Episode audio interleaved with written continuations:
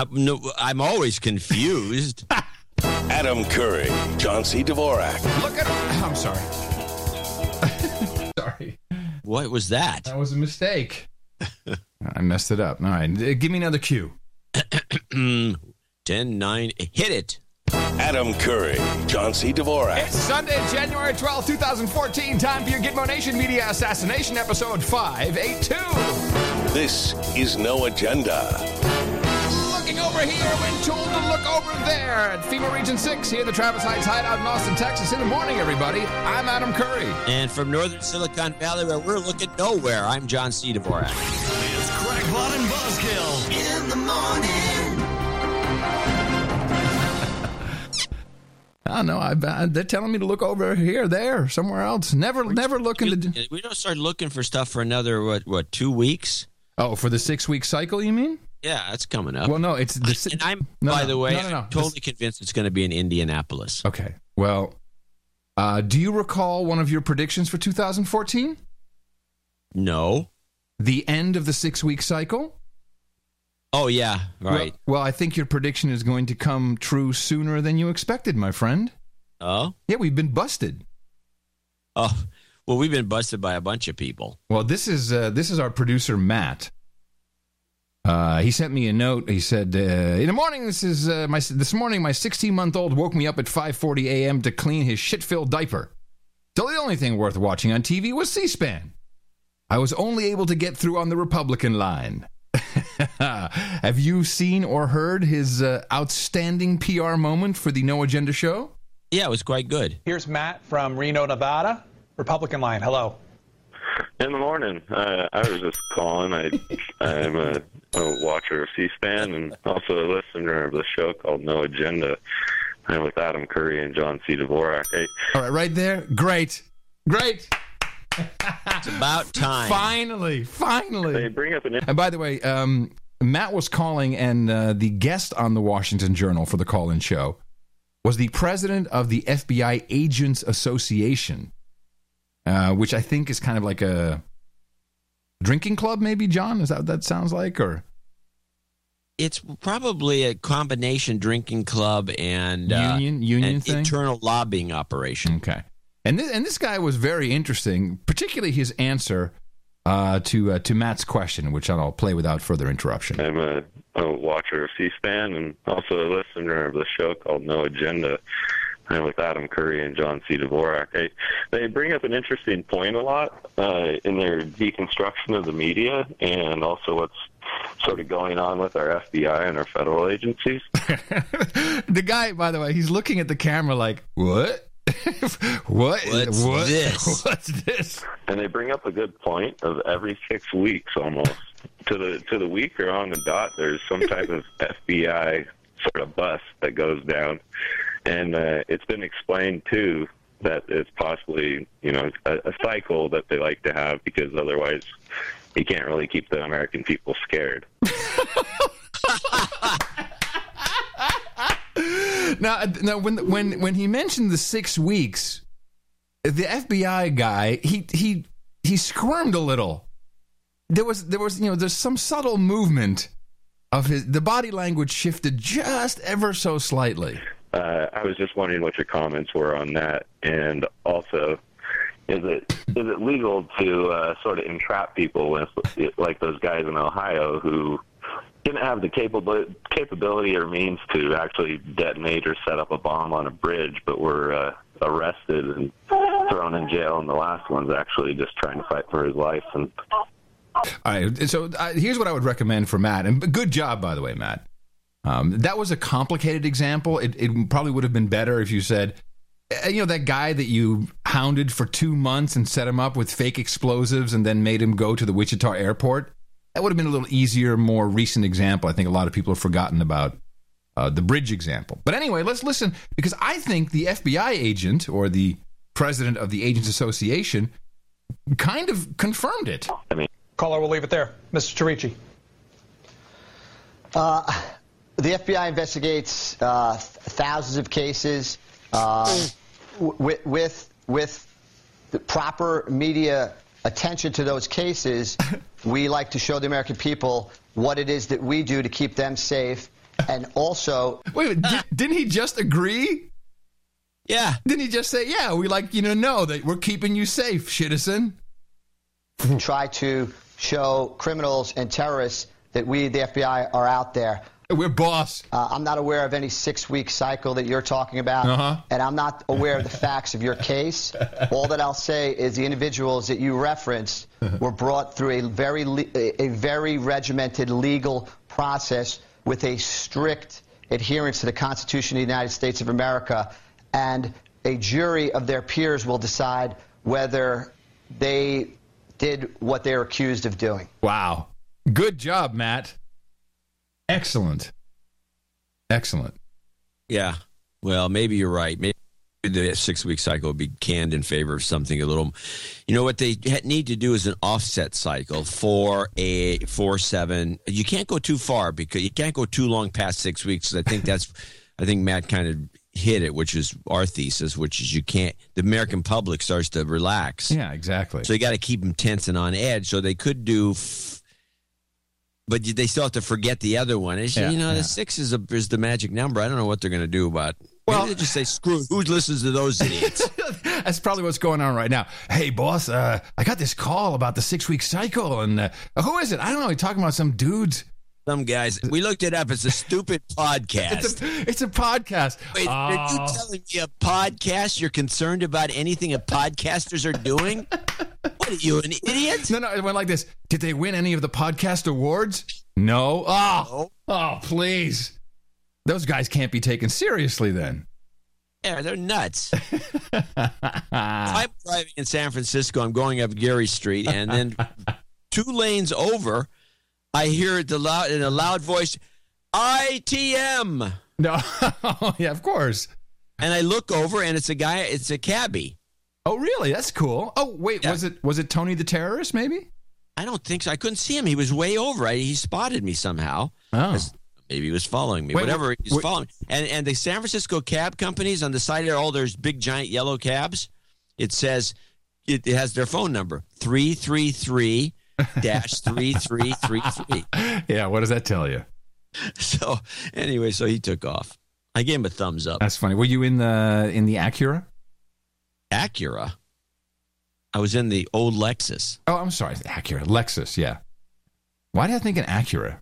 I don't know. I'm not a Honda person. No. Well, what what is Lexus? Lexus is Toyota.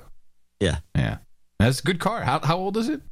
it's almost 21 years old. Yeah. Now, I, was- I was thinking the other day. I, I said to Mi- Mickey, always thinks her car is dangerous because, well, it is dangerous. It's a cardboard box with a Corvette engine, uh, because you know it's meant to have children or, you know, I don't know, stuff in the back. It's so it's a the Ford Expedition.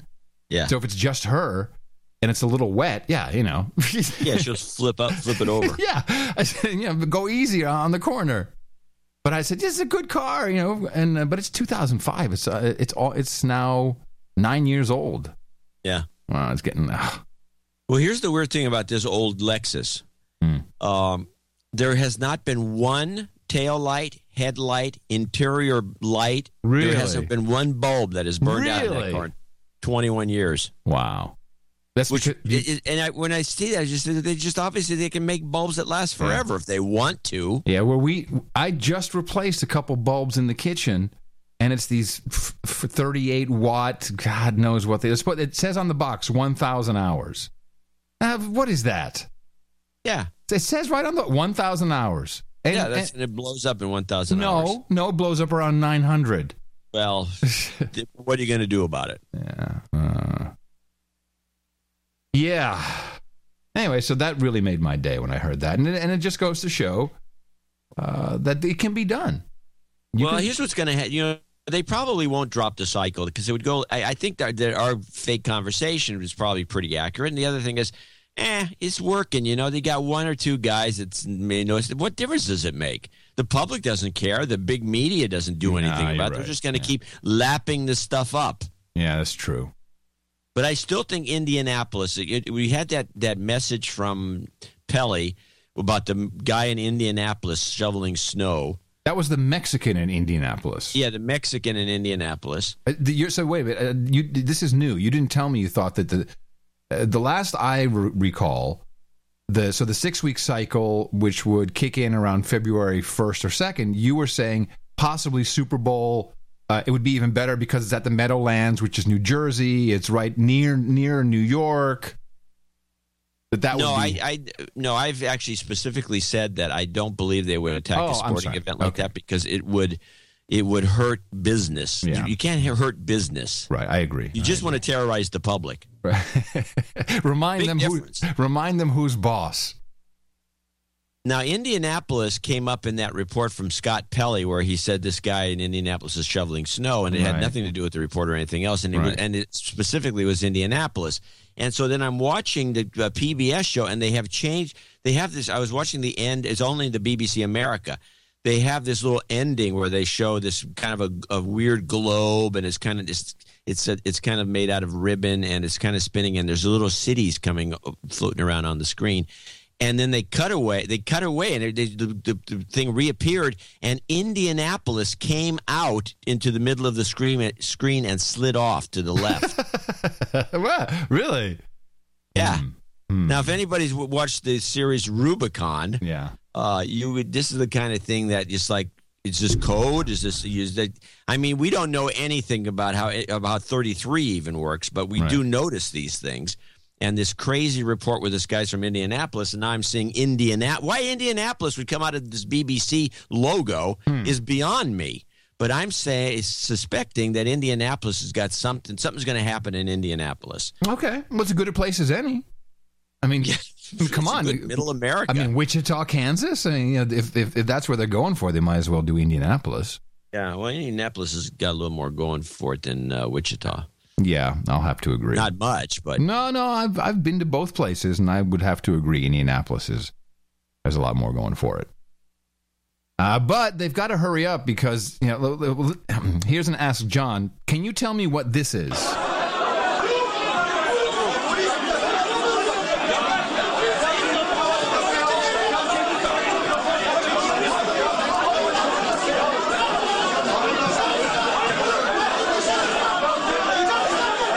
Any ideas? I would suspect that's a food riot. Very, very, very close. It is a riot. It is indoors. Uh, there are things being thrown, but uh, not food. Uh, laptops, water, uh, shoes. Uh, that is the Turkish parliament last week, where are fisticuffs. But there are people jumping up on chairs and and jumping down on people. This is Turkish parliament. Yeah, you used to see this in the Taiwanese parliament. Yeah, but th- but now it's happening in Turkey. There's twenty thousand people protested on the streets of Ankara yesterday. Oh, I'm sorry, you didn't see that on CNN? Gee, I wonder. Um, and what is taking place is we I've been keep, keeping my eye very closely on what's happening in Turkey. It being the gateway uh, from for Russia and China, for Russia for gas, for China for the uh, Trans-Eurasian rail system, high-speed rail. Um, of course, uh, there's all kinds of competing interests. There is now talk of, and and I found this interesting. Uh, Erdogan is now being accused of trying to stage a civilian coup, which I don't quite understand how you can stage a civilian coup. I thought a coup was you kind of had to have the army involved. I think a coup is a coup. Well, he's already in charge. This is what's interesting. Yeah. So what's how can he? What's he Yeah. going to do? I'm taking over from myself. Yeah, well, what and then punch himself in the nose. uh, started December 17th. Investigation into corrupt practices of uh, many uh, Turkish bureaucrats, ministers, mayors uh, was started uh, by the Justice Department, which, and I think we've talked about this before, uh, is uh, run by a lot of Gulenists. I should pronounce that properly Gulenists, uh, who were educated in the Gulen schools run by Fethullah Gulen. This is the imam who has uh, is in self-imposed exile in um, in his compound in Pennsylvania.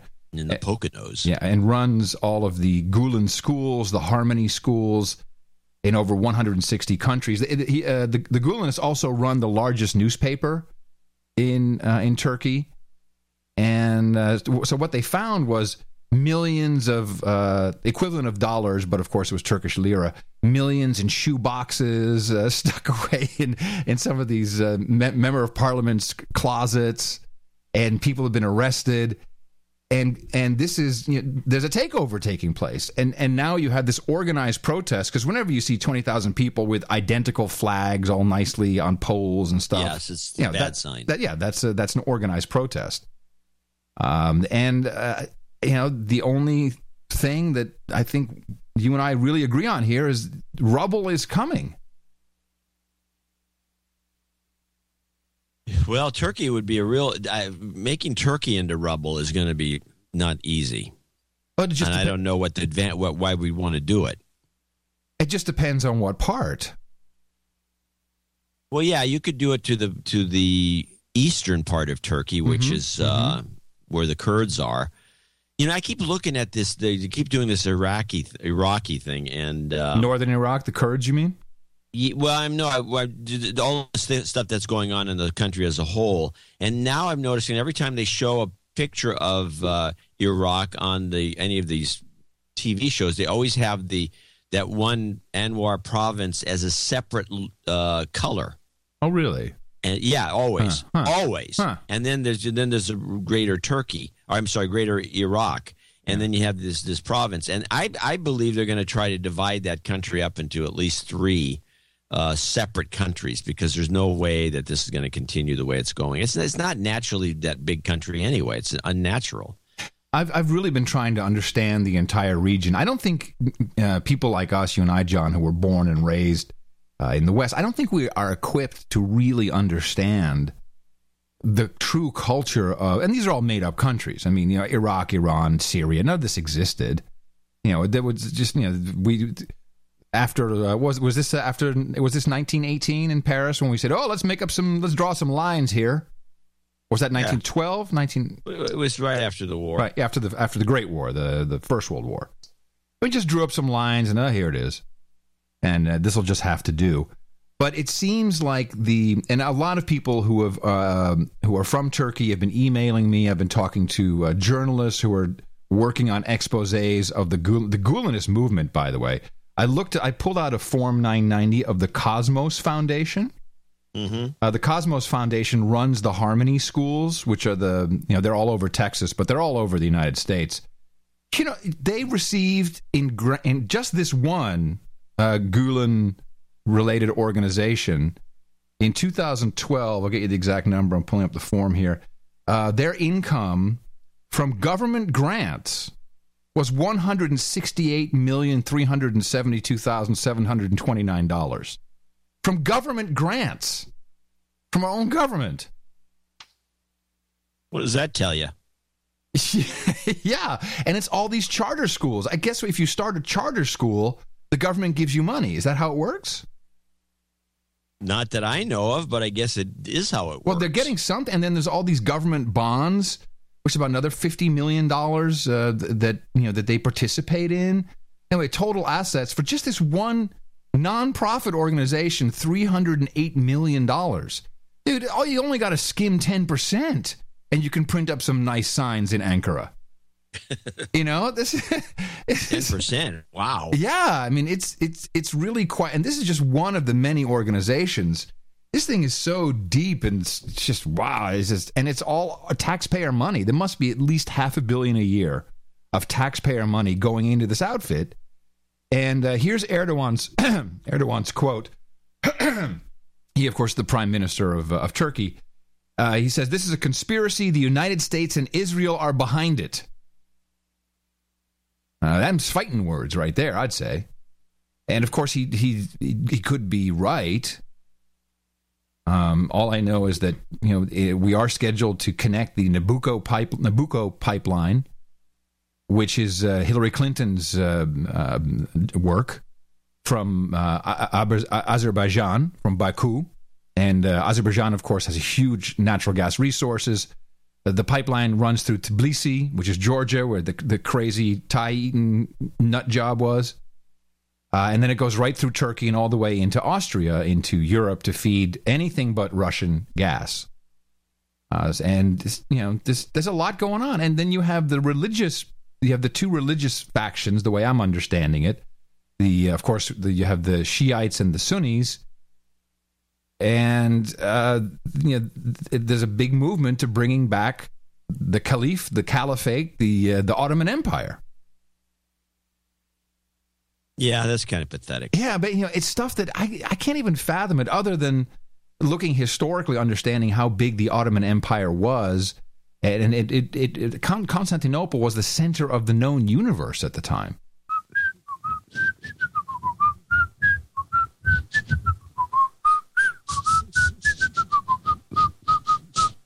Is that a song I should recognize? Yeah, uh, yeah, it's got the word Constantinople. um, so some, you know, something is is brewing, and I, I guess what'll be interesting to see is if if the secular Erdogan gets kicked out with all of his guys, if there will truly be a uh, some form of a coup, and who's really running everything behind the scenes, and what it will mean longer term uh, for that, I would say, for the prosperity of Europe, the European Union. It is, it truly is the gateway for them. Well, the uh, Turks are uh, knee deep in the Syrian issue, issues, and they're the ones that are one of the pipelines that the CIA is using to move armaments into the uh, scene for the rebel building. Mm-hmm. Uh, and it's always and it's interesting because Turkey, I don't know, something's weird about Erdogan because he originally came in as an Islamist and then he got uh, he started doing all kinds of improvements to the country. I mean, to the point where he was going to close parks and build giant malls, and became this ludicrous capitalist. But I think what happened first is that everyone, you know, in the past almost the past decade, everybody was talking about the Turkish wonder and how oh it's unbelievable. Look at the economy. Look at the Turkish lira, which have now is of course collapsing because all of that was it, was kind of the way I understand it was kind of this Goldman Sachs. You know, they were doing the same thing they did in Greece, just dumping money in. And, oh, I get some more money. We'll put some more in, and now that's kind of stopped. Which could also well, be there, a tactic. There's a, there's that element. And the other thing is, I was thinking about this rubble building, which mm-hmm. is you know creating rubble everywhere. yes, which I like to use a lot. well, it's general it's conversation. happening everywhere you look. Yeah, and it just seems to be very beneficial uh, to do this. Uh, if you if you just think of Halliburton and Bechtel and all oh, these for the guys, rebuilding, yeah, the rebuilders, right? So they're to. So Central African Republic, of course, is going to be the uh, the big target for really making. I mean, it's already a mess, but you but it's easier to have the country ruin itself and kill half the public, uh, and than it is to come in there with bulldozers to do it. So it's almost like it's almost like an organic process if you think about it. You let the country go to pot. Uh, you create all kinds of uh, you know, un, you influence a, a, kind of a dissolution of, of public safety and security. You have a a mess where people start killing each other left and right. So mm-hmm. you knock the population way down, and then they burn everything to the ground, and then throw take the rocks that are around and throw them around. So they scatter the rocks. So you have a nice you know, done by hand, of course. nice, even they throw rocks rock, at each other. Bedrock, yeah. and uh, then you, then the places they finally they run out of steam because you can't just butcher everybody. With you know, at some point people come to their senses, yeah. and then you move in the uh, the big companies, the big rebuilding companies, and you get big fat contracts, and they take a piece of the action. The Chinese are looking forward to this too, but I think we're the guys who do the best job of it. Well, from the thirty from the thirty three World News uh, website um, which is all news that has the the number 33 in it. Uh, received today 33,000 foreign nationals evacuated from the Central African Republic. Code. Yeah, well, it's from the voice. The original is from the voice of Russia. Oh, so it'd be interesting if the Russians are know what the code is. I, you know, I wish we could figure out the code. What do you think? So, what do you think is next from for the CAR for the Central African Republic, and when uh, is it just time to have this rubbleized? I think it's already in the process. Uh, there's a lot of reports that uh, Doctors Without Borders have to. They've mostly vacated because they can't be in there. Because the rebels are coming into the hospitals and butchering people in there. The machetes are out. This is uh-huh. a Rwanda uh, right, fractal, right, right, and we've done nothing about it. We've sat silently because the French, you know, said, "Well, we're Yeah, going to." it's their it's, their, it's their job. It's, it's their job, yeah. and they've sent in all of sixteen hundred troops. peacekeepers. Country, yeah, peace, yeah.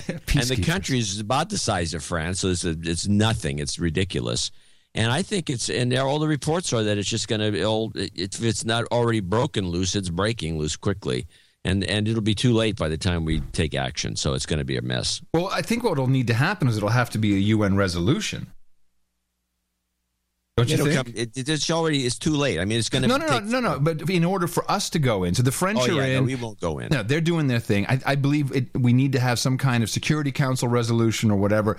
Um, let me just see. So, cen- so to the east of the Central African Republic is, of course, uh, South Sudan, and that would be handy. Uh, let me look at this for a second. You always got to people. You got to get a map. It's very important to use maps, particularly when it comes to the continent of Africa, because you know those names change. You have no idea what's going on.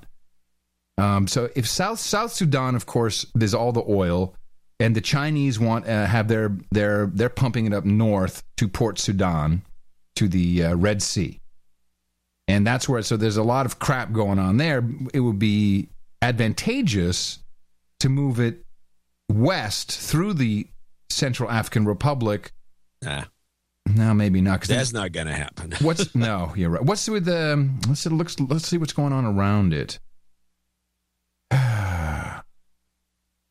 Cameroon. We haven't I heard should from Cam- mention something that you, uh, when we used the uh, Hiroshima effect uh, title, and then you had some links. Apparently, you linked to one of Buzzkill Jr.'s friends' uh, pro nuke website. He's a uh, he's an engineer in the in the industry, Yeah. And uh, they got a bunch of hits. And now we're getting a lot of nuke uh, engineers Yes. listening to agenda, yeah. Um, like well- lots. yeah. No, I know. It's a, there's a there's a central blog which I think is pro atomic bloggers or something. Maybe that's what I linked to. I don't know. Yeah. Um, so of course we have a, one of our knights is uh, Sir Rod, Atomic Rod, who was uh, who spent his entire naval career on a nuclear submarine, and the Fukushima no not, not the uh, the Hiroshima no it's not called effect it's called the uh, syndrome. Hiroshima Syndrome. yeah the Hiroshima syndrome blog is written by another which That's the one, the Hiroshima syndrome blog. oh well I was referred to that through Atomic Rod. That's one of Oh, Buzzkill Junior's buddies. one of the one of the guys in there. At, Hmm. at- at least he's connected to it somehow. Yeah. We talk. In fact, we talk about this because he's J- Buzzkill Junior. So uh, you know he, he's so tuned into this stuff that he he's also he's talking about their General Electric. By the way, is going to do uh, is going to have a big a nuke push in the next two years. This is kind of not known to anybody, Oh. and they are going to start promoting the little uh, the little bitty nukes, the little ones. Oh, really? The backyard nukes or the or the, Yeah. the neighborhood nukes? uh, backyard Huh. And neighborhood. There's apparently one. There's one. They've they've done some calculations. This was. I don't know how much confidence this was given to me in, but yeah, who's Ah, screw it. What do you care? apparently they're, the the government working with GE has developed another technology, nuke technology, who, who uh, which is a something like 900 square foot product Uh huh. That is enough to power the whole country, kind of thing. oh, shh, shh. We can't have that. We can't have. We can't have any solutions. So as we as we got to this conversation, and by and not only that, but for pretty much infinity. Yeah. Shh. Don't tell anyone that we can do that. So we're talking about you know the the about the effect of petrodollars and how the world works with the American dollar and how every time try, someone tries to circumvent it because petrodollars allow us to have this huge debt because we really control the world's currency.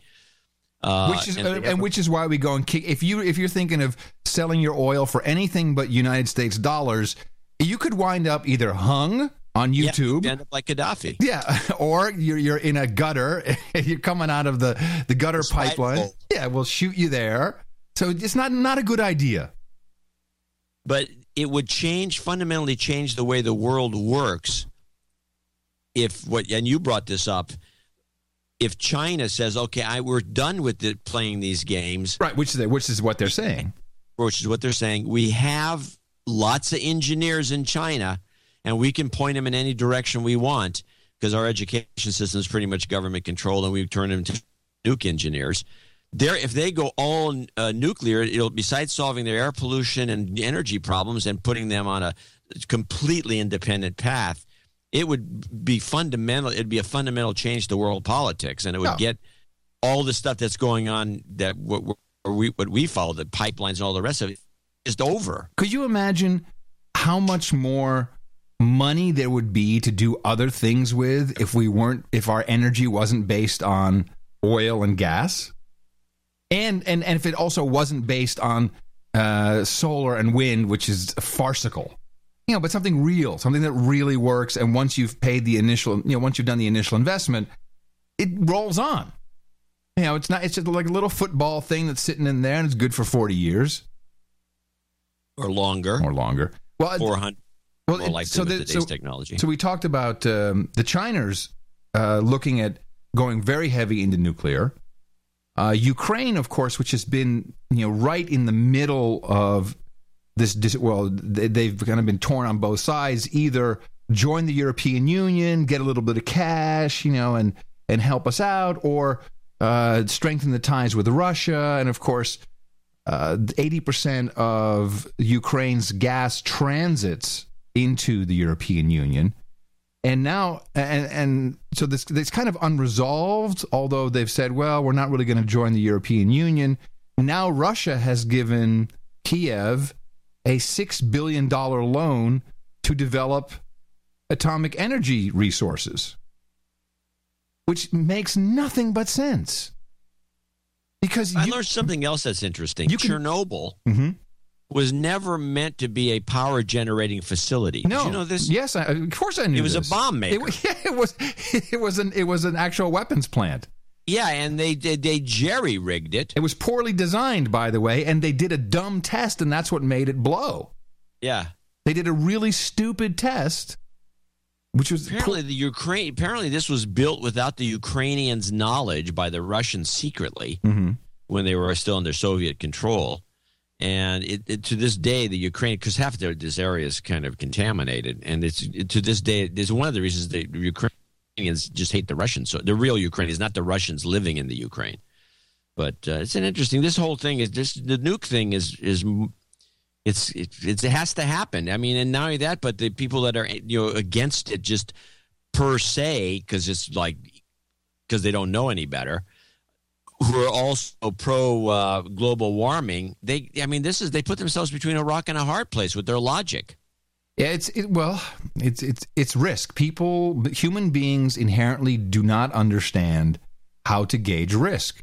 Where, of course, you are much more likely to get in your car, drive to work, and be killed on the road, like magnitudes more likely than you are to be killed by a terrorist uh, or a nuclear uh, plant uh, disaster. Um, but or tons of radiation coming over from fukushima. This is this is and it continues. It does not stop. This and and this is what's so and there's a couple things that i want to talk about today as well where i find myself now not on the side of the quote unquote alternative media. And it's and it's a it's scary territory for me uh, and and it really started with with the It'd nuclear be scary you've never been on the side of alternative media well, if you look at okay, so of course, well, if, no, alternative media in general. I think that's not that's not true, John. We're, we you know we we attack the status quo, we attack what the what the mainstream media is propagating.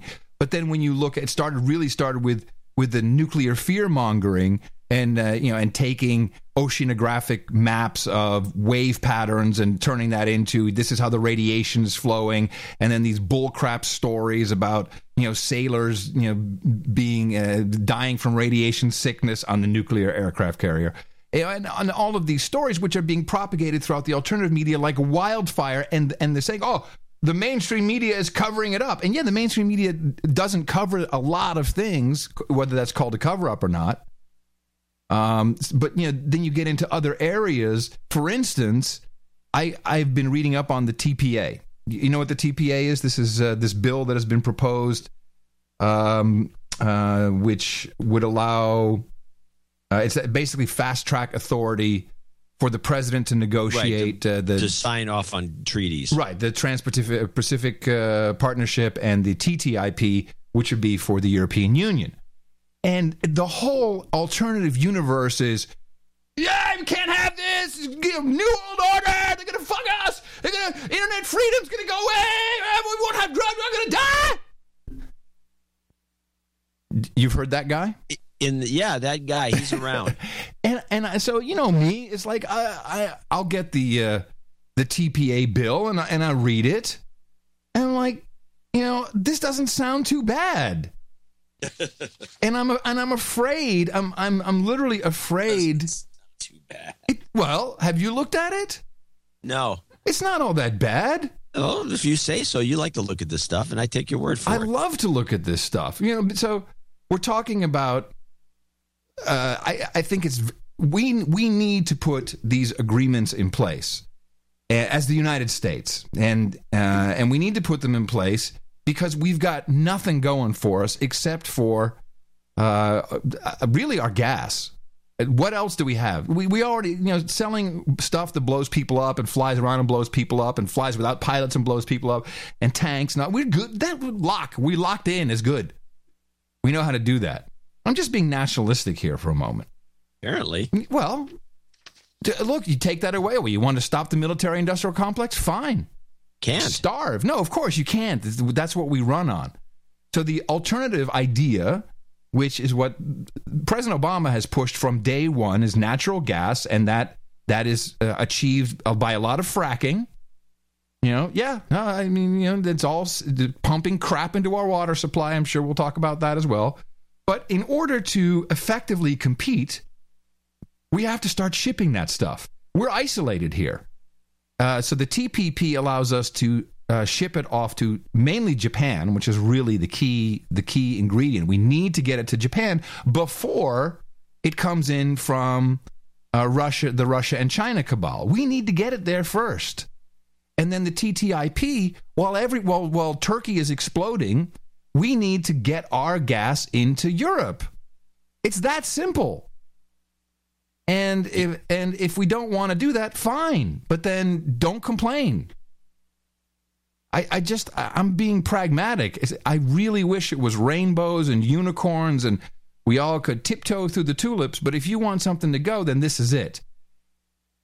And you can, and the way these things are put together, I'm hearing really stupid things being said about this process. And you know, when WikiLeaks is jumping on top of it, and they you know they release the intellectual property document, which said nothing other than, gee, no one really agrees yet, and it's it's not a document; it's just a a working rundown.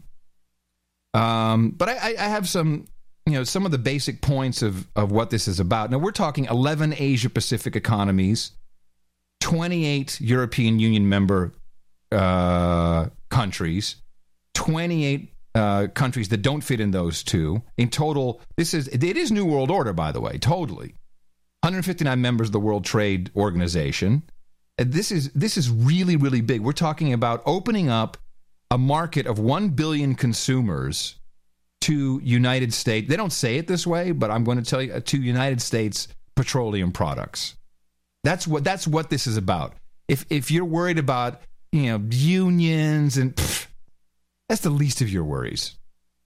And this uh, TPA, this authority bill, it already it, it expired in 2007, so it's really a renewal in order to get this done before um, other countries start delivering gas to Japan and before the European Union elections in, I believe that's in May. Because if if we don't have an agreement in place with the EU by May, then it's not going to happen, and it's going to really hurt the United States, and I think it'll also hurt Europe. You know, the Russians. You know, I think it would be good for our European brothers and sisters to have a little competition over who's supplying your electricity to charge your Tesla. And with the Congress the way it is currently, it takes too long here. You just don't get anything done. So th- this isn't really nothing new. It's just people freak out about it. Um, yeah, yeah, they do. And- And they are freaking out about it. Do you Well, think? they- it, do you think it's legitimate? I mean, did, I, I don't. freaking. I, I, you know, I would take your analysis of it uh, above most people. So I would take. I, I just take Well, your side because you're very kind of you. That's very kind Well, of you. I'm a very kind person. Yeah. no, you're not. You're a grumpy. You're a grumpy, mean man. So no, not in the least. Uh, I don't know where you get these ideas. Well, he, let let me give you a few of the relevant things that that this TPA, that this authority will do and allow. Um, and by the way, eh, there's all kinds of commissions and there's ways to stop it, and you know it's no more rigged than any other process we have. So I just it, it just streamlines it a little bit. Uh, okay, uh, establishes new goods and services objectives for the digital age. Updates objectives to facilitate digital trade, uh, including protections for cross-border data flow. This is the Hollywood, obviously. Uh, so yeah, Hollywood gets their little thing in there to make sure, and, and I'm not against that. You know, I like people in the creative industry to be paid. I'm just I'm just not for that kind of piracy. I, I this morning I said, please take me off your email list, Cla2. I'm not interested in receiving emails about how I can watch stuff for free. I gladly pay for the entertainment that I receive. Uh, And if I can't afford it, then I won't watch it. Or if there's a value for value, I'll give what I can. But I'm, you know, I think the majority of people who are whining and bitching about this just want free shit. And, I, I, and look, I, I'm against that. It's not okay. Um, TPA 2014 maintains strong objectives to eliminate barriers to cross border investments and protect U.S. investors from unfair treatment. That's really, you know, this is all about your, your, your, they don't even mention gas in this, but that's what it's about. Uh, updated provisions for cyber theft, protect trade secrets, facilitate legitimate digital trade. Yeah, that's going to be just more of the, you know, that'll be lots of bull crap we'll have to deal with. But at least we'll be dealing with it with the entire world and not just us alone. Currency manipulation. Yeah, I'm all for that. I think we should, you know, we should be looking out about what's happening in other countries with currencies. Um, just so you know how it works in Congress. Um, every member of Congress will have access to the negotiating text. That's what it says right here in this bill. Uh, so I don't see how there can be any anything more secret than it already is. Uh, every member of Congress should have access to it. It doesn't say secret access, or it even says stat- statutorily ensures. Of course, no member of Congress will ever. No, they won't read it. No, they're not going to read it. But they may have one wonk in the office. It don't, don't, doesn't mean doesn't promise anyone's going to do anything about it. Um, United States trade representatives will meet and consult with any interested member of Congress at any time. Keyword interested. I thought that was pretty funny to put that right in the bill. Hey, is anyone interested in this? Oh, all right. Well, if you're interested, you can take a look at it. Any member of Congress can be designated a congressional advisor and accredited to attending negotiating rounds. Um, and these negotiations are about a lot of stuff. A lot of stuff. But here's the one that is most important to me oversight for ongoing negotiations. TPA applies. Uh, oversight, uh, consultation requirements are built right in. And the TPA can be disallowed if agreement makes inadequate progress in meeting objectives and new language extends disapproval to all notice and consultation requirements. Now, I don't expect our representatives to do a good job regardless. Really, regardless. But we need to move this along. And what I'd like to ask you, John, is people keep referring to NAFTA, the North American Free Trade Agreement, and saying that that destroyed so much that this would be a global NAFTA and we can't No. allow it.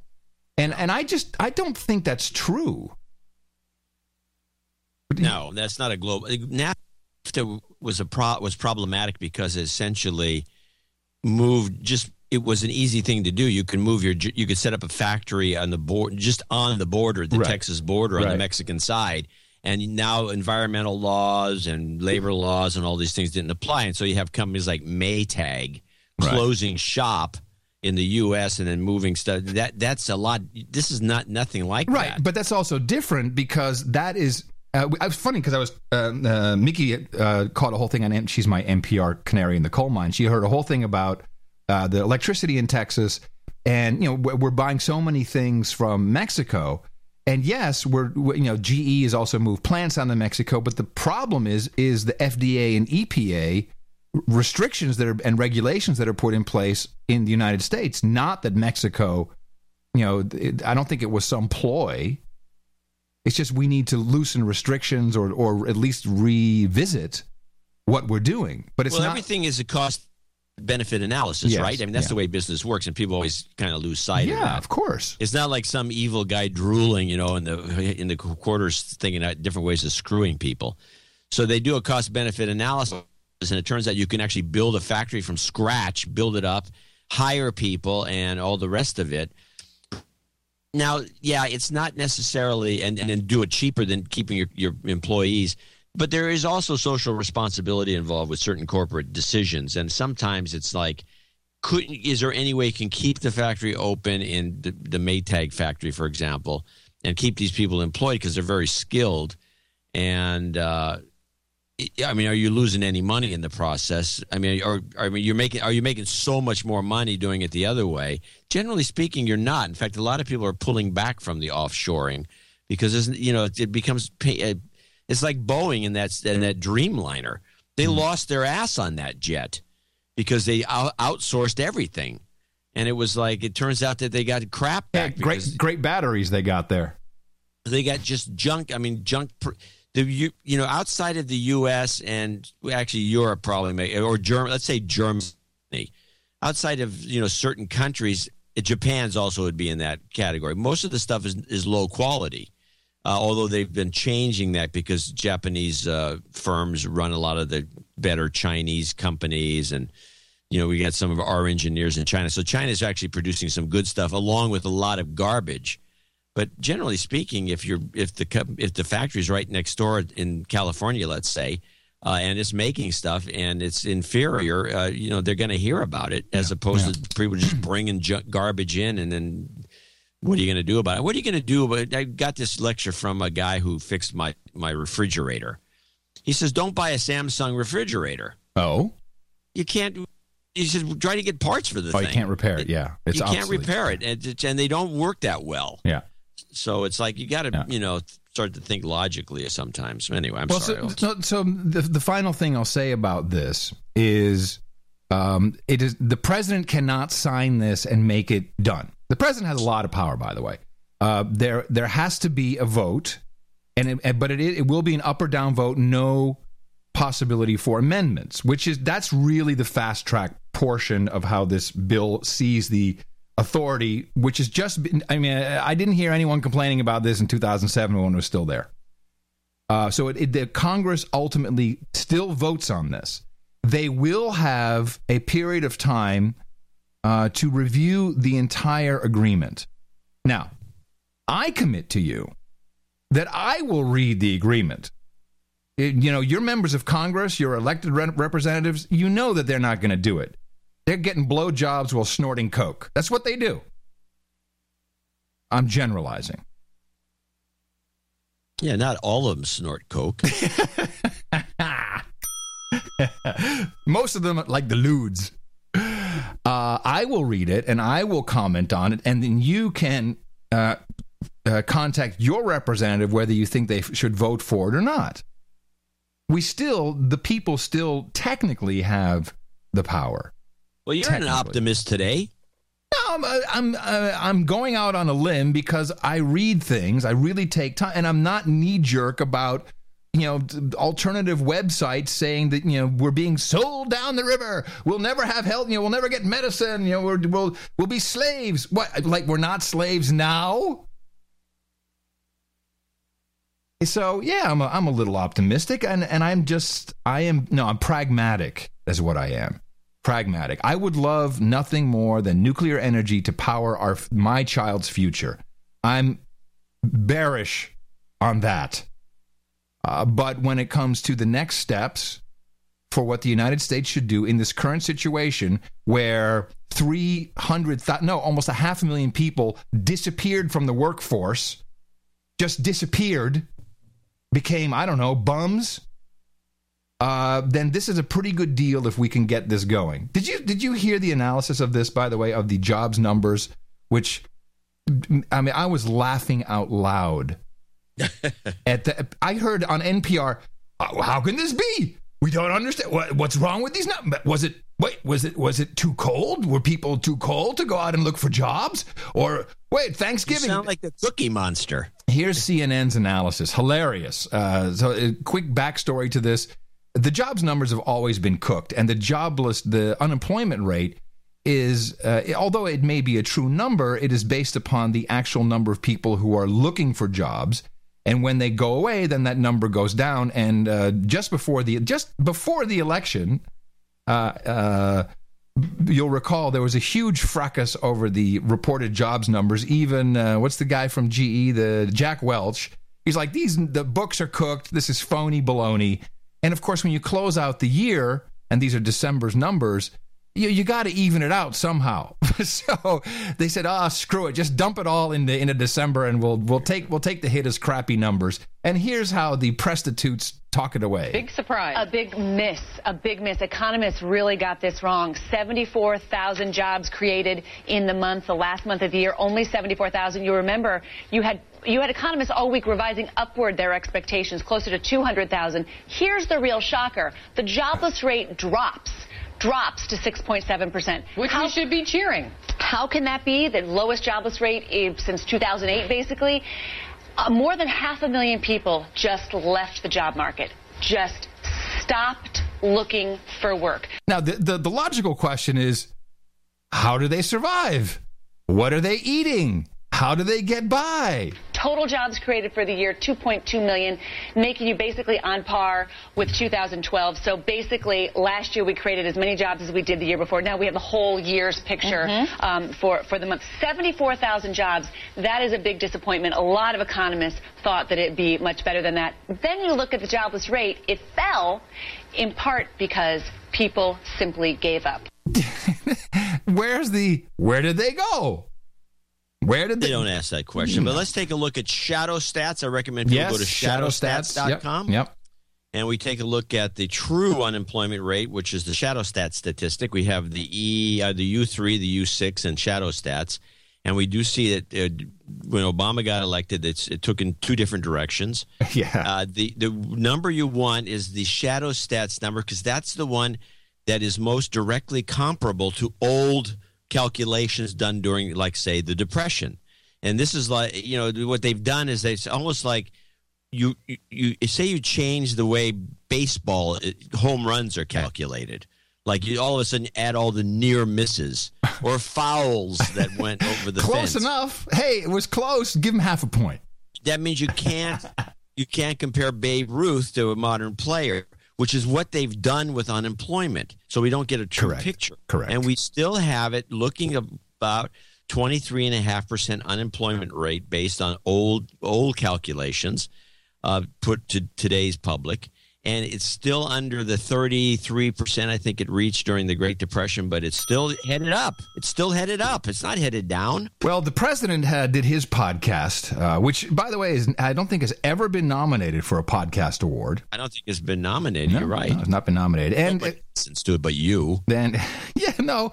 There's probably about 800 people who uh, who subscribe to his podcast, and well, I, I, was surprised. And to me, it sounded like he thought everything was great. You know, economists had over predicted the number of jobs created by uh, 300%.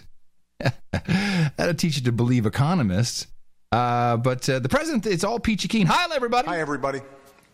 Yesterday, we learned that in 2013, our businesses created 2.2 million new jobs. Now, we just heard that that's exactly the same as the year before. So it's not like some great, you know, great upward trend. Including 87,000 last month. Woo! Do you see how he just does that? Including 87,000 last month. He doesn't say we expected three times that. Our unemployment rate is the lowest it has been since October 2008. Because all these people are gone. Because they're all bums. they're bums. Across our broader economy, there's signs of progress. Progress. Our manufacturing and housing sectors are rebounding. Rebounding. Our energy, technology, and auto sectors are booming. Booming! Booming, I say. Thanks in part to the reforms. You can say, you know, it, it just galls me that the, that the government does this. I mean, just saying this is not the government. So. This is not the government, John. This is well, our leader. Uh, this administration. I mean, just bold-faced lies. Our energy, technology, and auto sectors are booming. Booming. Thanks in part to the reforms in the Affordable Care Act, health care costs now eat up less of our economy. I don't don't think that's true either. No, it's a bold, bold-faced lie. Over the past four years, costs have grown at the slowest rate on record. And since I took office, we've cut our deficits by more than half. All right. What? Are you still there? Yeah. Oh no, I thought you crapped out for a second. Well, anyway, the, the, the, I, the, I did have an idea uh, as I was watching the president's podcast. Um, and so there's been this big talk about extending the unemployment benefits, and I the way I understand it. Uh, so we do have unemployment benefits in the United States of America as part of the safety net, and it's not a lot of money. It's about thousand dollars a month, I think, uh, per person. Uh, if you're still looking for, and how long is it? I made six months, I think, or I don't remember anymore. It's hmm. been so muddied by these yeah, ever never-ending extensions. right. So, so then it's been extended since we've been doing this show. I think, John. Yeah. these this has been extended extended extended and and i always and whenever something like this happens i always and i am in a conversation with someone i say well you know things are more expensive. You're paying you know more for your own health care you're paying more for gasoline that you're paying more in taxes. It is to help your fellow americans. Are you okay? This is how it's being spent. And it always gives people a second to think about it. But i had an idea. So this extension for another six months for 1.3 million Americans, as you're about to hear the president say, uh, will cost six billion dollars. And now uh, these this this is a stalemate. It's stuck in Congress, and uh, of course, well, we can't uh, pay for this. Uh, you know, where are we going to get the money from? And when I hear the president say this, I'm thinking, all right, I have an idea. Jobs and new opportunities for American families.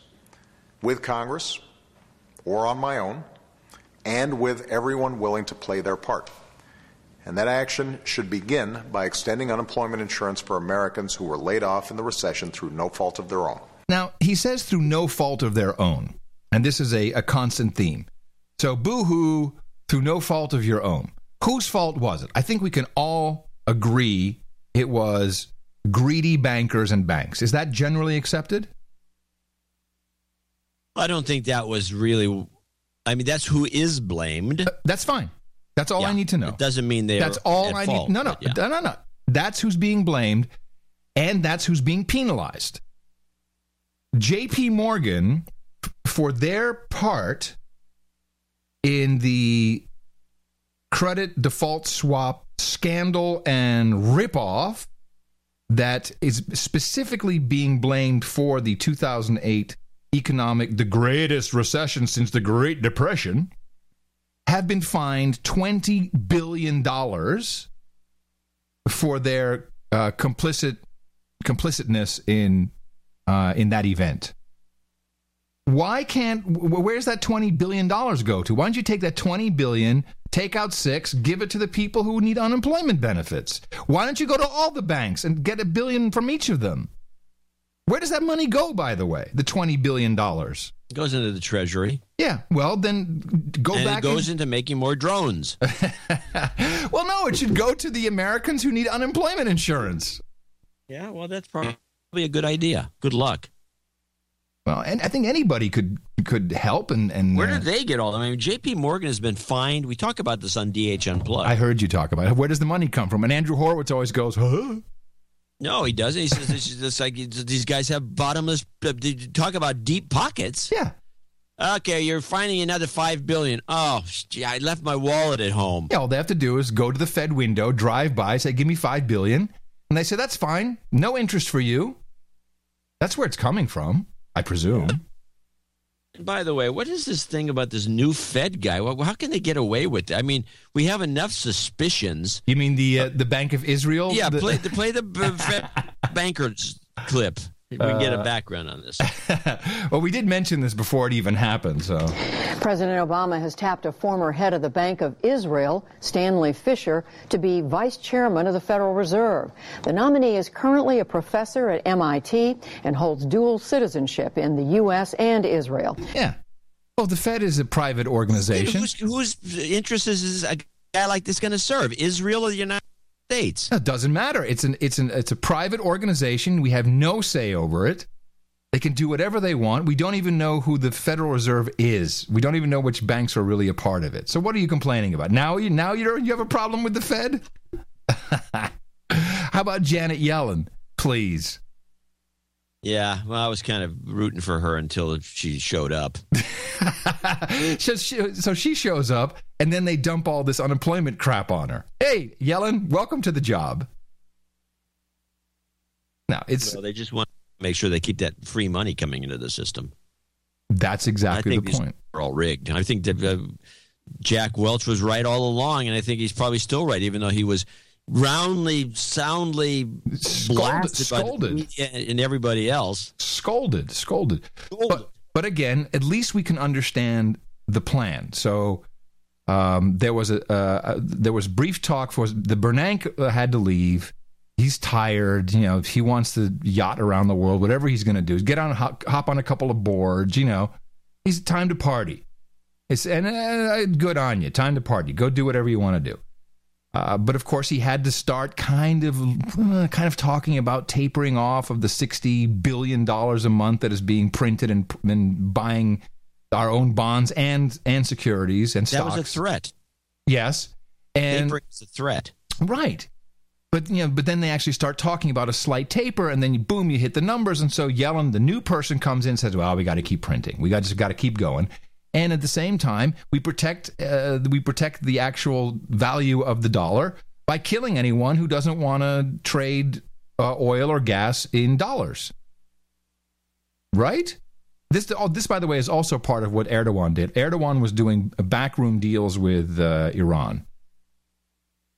Uh, so that that he's, I think he screwed some stuff up there that would, that has not yet Oh, come to light. that's yeah, that wouldn't be good. Yeah, so that so he screwed some stuff up there that is kind of coming to light now, uh, and it's just we'll just continue. It's uh, it's a big kick of the can down the road as far as I can see. I I, I just don't see much much different until Hillary comes in, of course.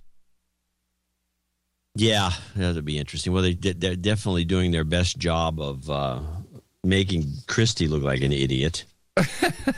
I have the Christie clip, which is just kind of summarized. It's so funny. things. Yeah, it's so funny that I really I so don't care about this.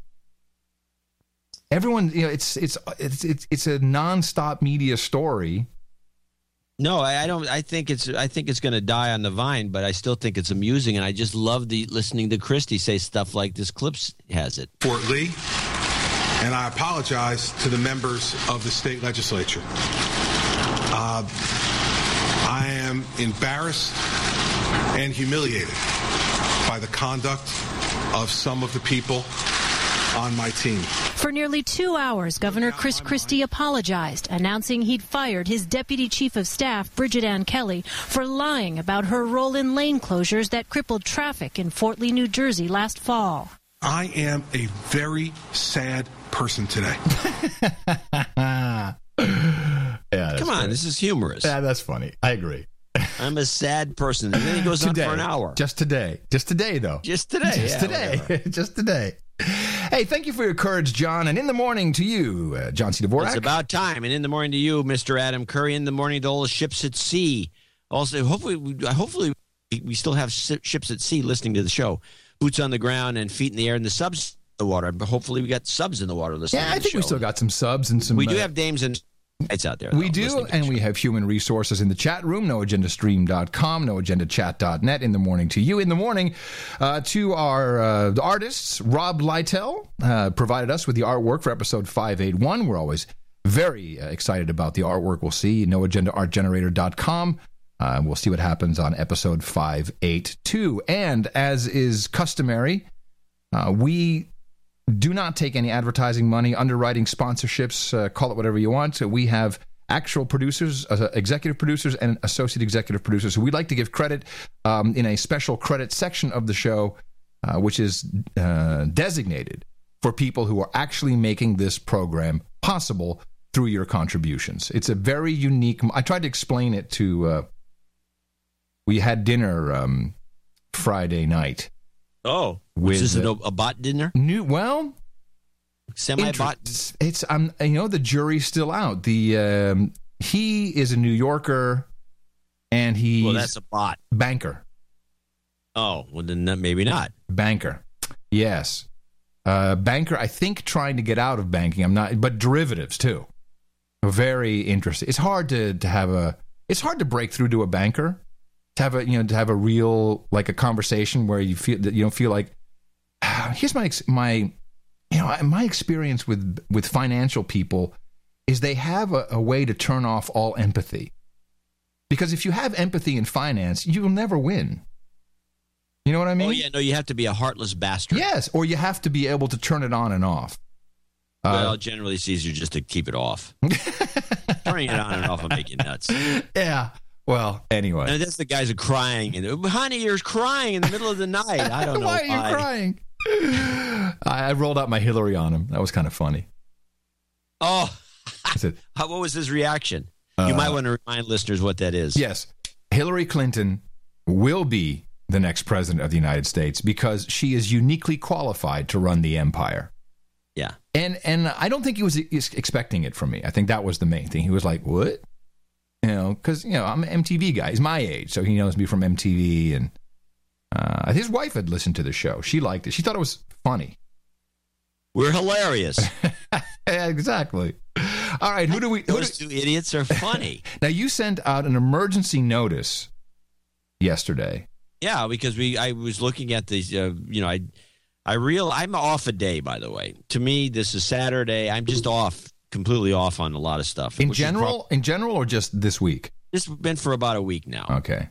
I don't know what it is, but I'm it's just funny. Can I just say because normally here's so we have this unwritten. First of all, John and I have no no contracts, agreements, nothing. We've never even agreed. We've never even discussed anything. Have we? We never even shaken hands on anything. It just it Uh, you know you, you don't wash. what?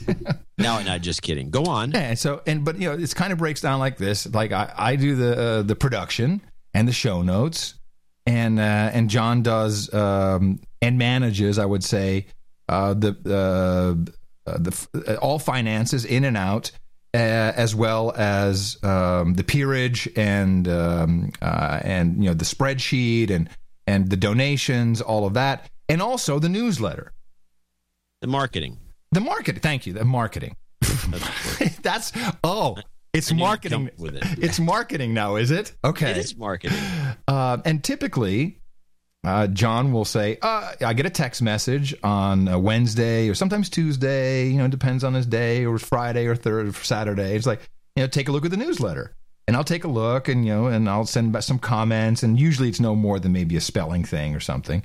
But I didn't get one Saturday, and then all of a sudden, I did get the newsletter, and it was like a desperate plea.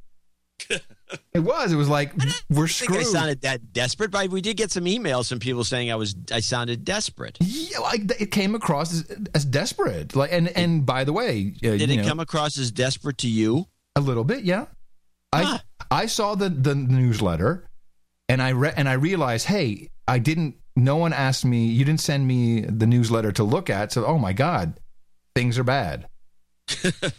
That that was my thought, and I didn't tell Mickey. Well, they were. There was not. There was like no money in there, and then so I into the for our so we could thank a few people. There was nobody to thank, so I sent the thing out. Uh, And immediately, and this is what just I was glowing all night. Immediately, there were producers, there were knights, there were people who uh, are on uh, eleven dollars a month. Everybody stepped up.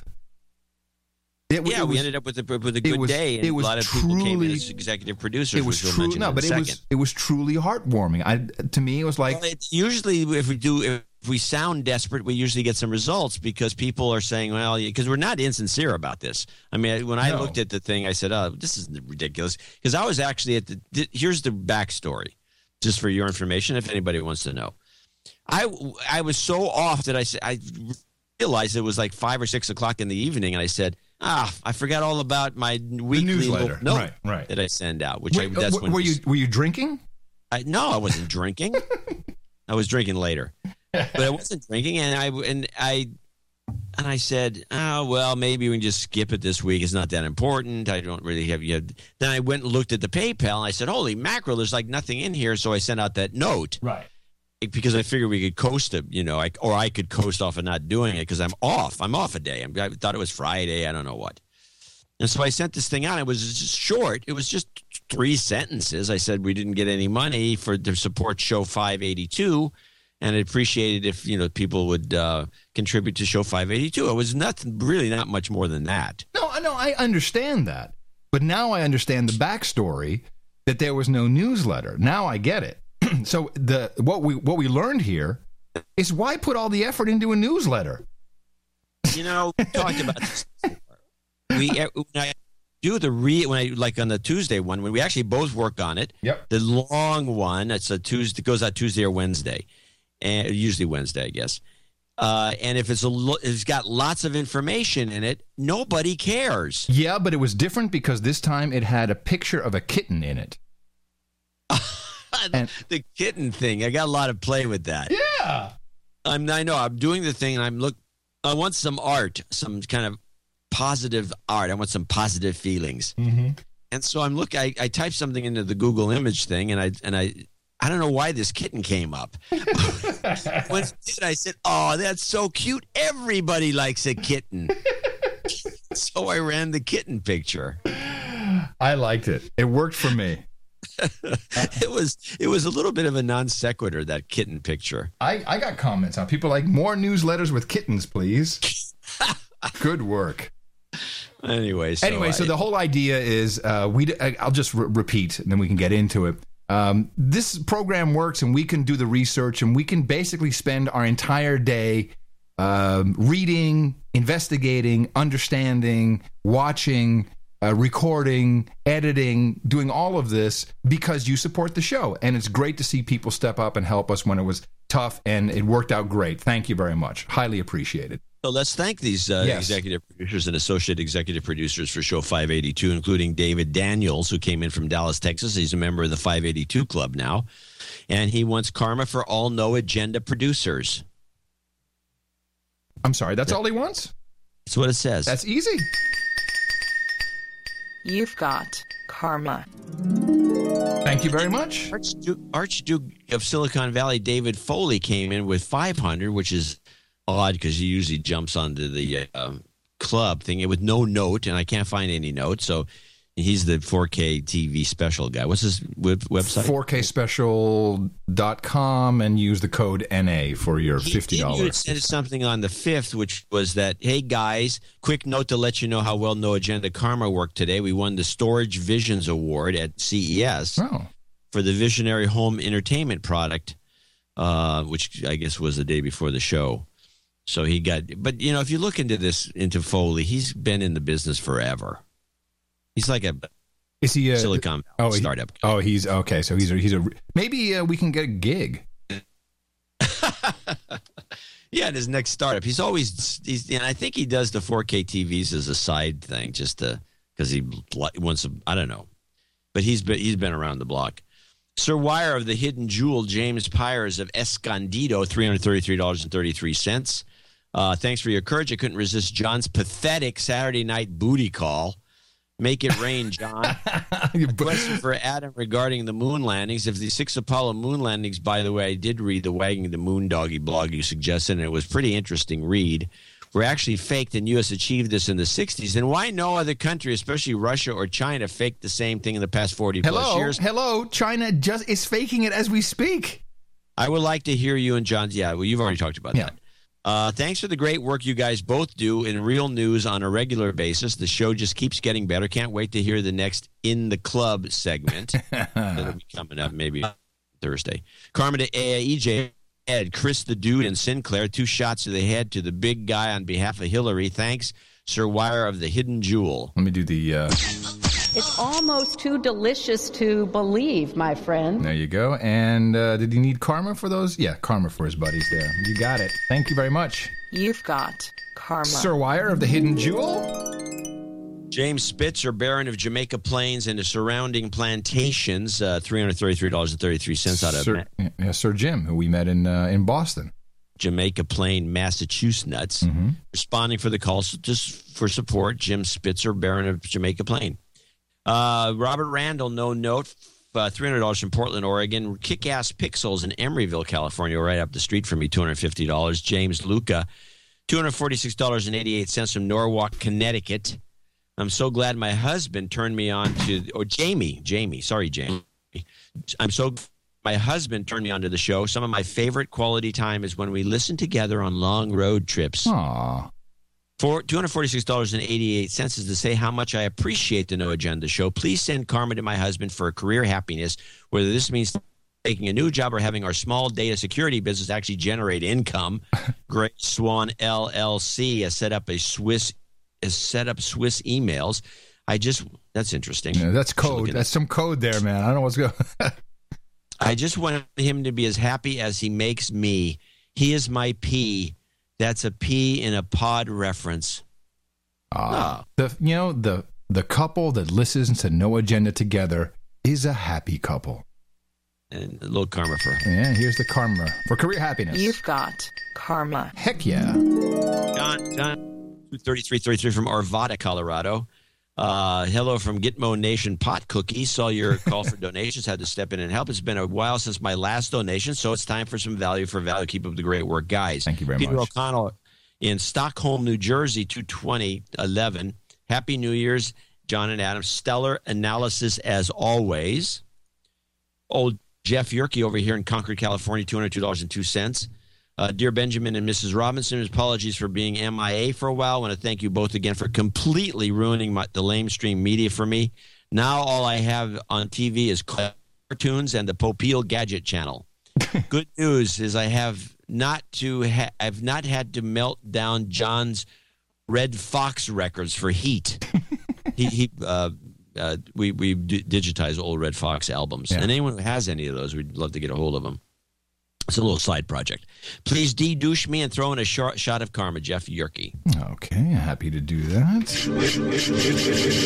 You've been de-douched. By Ayn Rand. You've got karma. I found that one yesterday. Sir Joseph Frost and uh, 200 bucks from Wood Dale, Illinois. Uh, I was listening to Thursday's podcast tonight when I got John's donation message. I had been selfish and not donated to the best podcast in quite some time. So here's a wannabe value for value for your value. Good luck on this week's donations, Joseph. Barry Kroger, Greeley, Colorado. Keep up the good work. A shot of karma from my family. You've got karma. Those are the executive and associate executive producers for Show 582. I want to thank them all, and we'll get to the rest of the uh, donors in the, later on in the show. I want to remind people that we do have a show coming up on Thursday. Dvorak.org slash NA is the place to go. Also, um, see. We already did our PR, of course, from Matt, who did a great job. There's a new meetup. Let me just open this up, uh, which I'll put into the uh, show notes. Uh, meetup.com slash no dash agenda dash meetup. Uh, this is the Secret No Agenda Society of New Jersey and New York. Um, so that was a request. If I would put that in the show notes, I'll have a look at that. Of course, we're always looking to expand the family. And I know we have a lot of people in that area who uh, definitely could uh, get together and hang out. Thank you all so much. These are actual credits. You can uh, use them anywhere credits are accepted. Uh, this will work on your IMDb, uh, but also apparently works really well on your LinkedIn account. I, we can't explain why, but uh, you get you get views and people get job offers. So have a look at that. And as John said, please think of us for our show on Thursday. Dvorak.org slash N-A. And we always want you to be thinking about doing something which is propagating the message. Our formula is this we go out, we hit people in the mouth.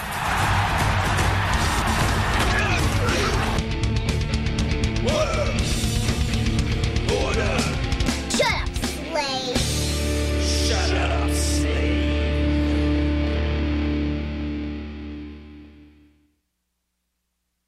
I just before the show started, and this will this kind of goes with what we were talking about uh, the U.S. economy. I received a tweet, which uh, was one of these uh, one of these things that uh, they do it to, to. Well, of course, I'm still well known in uh, Gitmo Nation lowlands. Uh, uh, so you know, you, you see someone tweeting, someone you don't know tweeting something, saying, "Hey, Adam Curry, take a look at this." And then if you click on that person, you'll see they have one follower. But they- yeah, but I they just block Yeah. those guys. yeah, well, but then they've tweeted the same message to a whole bunch of celebrities. And it was for a, uh, a European Union project and a vote. And they need a, a million votes for something called the Universal Basic Income. Have you ever heard of this? Yeah, this is actually not not a new idea, and it's and in, in fact, it was uh, we've we actually talk about this around the dinner table. Uh, in fact, I think Buzzkill Jr. said that when we played that clip of that county clerk who didn't want to do any, didn't want to do her job because Mhm. she was busy tweeting. Yeah. Uh, we we, or he in particular said she's perfect for this sort of thing because she would be better off being paid not to be in the workforce because these people are counterproductive. Right. And, and it was actually Nixon who proposed a universal income where you had essentially uh, everyone would get money just to exist. just, just yes, just for being. yeah, just for being. Okay, so so this is um, you can find it crazy. No, it's not. And I want to play this video, which is promoting the idea. Um, and it's uh, you can find it basicincome2013.eu, and it's the unconditional basic income or UBI citizens income, which is guaranteed. And the way these guys are playing it is that it is a human right, as per the Human Rights Yeah. Council. Yeah, well, that's bull crap. Would you want to hear the the little commercial thing they've got here? Yeah, of course. Because this is, of course, meant to uh, convince uh, citizens that they need to sign up for this, and it's you only they only need a million signatures. And I'm thinking this is a great deal. Today, austerity seems to be the only answer given to remedy the economic crisis in Europe. Yet people are getting poorer and poorer. Automation in manufacturing and wealth accumulation by financial institutions are changing our approach to work. More and more is produced with fewer and fewer people. Unemployment rates have skyrocketed and pay work is no longer a right for everyone. The good news is that never before in history have human societies generated so much wealth. But while this wealth is produced by the work of all, past and present, this wealth is unevenly distributed among citizens. We, as European citizens, propose an alternative. It's not a new idea, but now is the time to put it into action. It's called Unconditional Basic Income. Have you heard of it? Not yet? Article 25 of the Universal Declaration of Human Rights states Everyone has the right to a standard of living adequate for the health and well being of himself and of his family, including food, clothing, housing, and medical care, and necessary social services, and the right to security in the event of unemployment, sickness. There it is. Basic income should be universal, individual, unconditional, and high enough to ensure a dignified existence and participation in society. This new fundamental right for humanity not only would eradicate misery, it is also a way to develop non market orientated work, such as artists, parents, and volunteers. Podcasters. But it's also an economic measure. A basic income for all means supporting local business. Therefore, it would enable us to fully exercise our citizenship. How do we finance it? Yeah. Easy.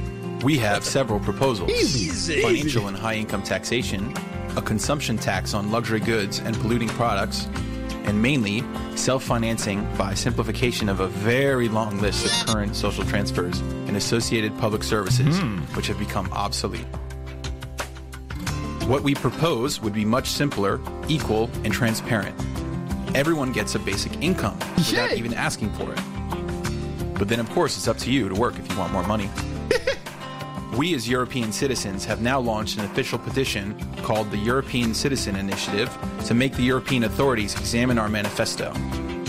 So, what's the deal? So, so. First of all, we have to surpass a minimum threshold of seven countries minimum. Okay, I think you can. What? I think you can stop it. It's almost First over. of It's, all, uh, 20 seconds. What, what part of Europe is this guy Hold on, from? hold he on, sounds like hold he's on. from Southern California. Let me just do the last 20 seconds. At least gonna let him get through the pitch. campaign and are getting ready to collect signatures.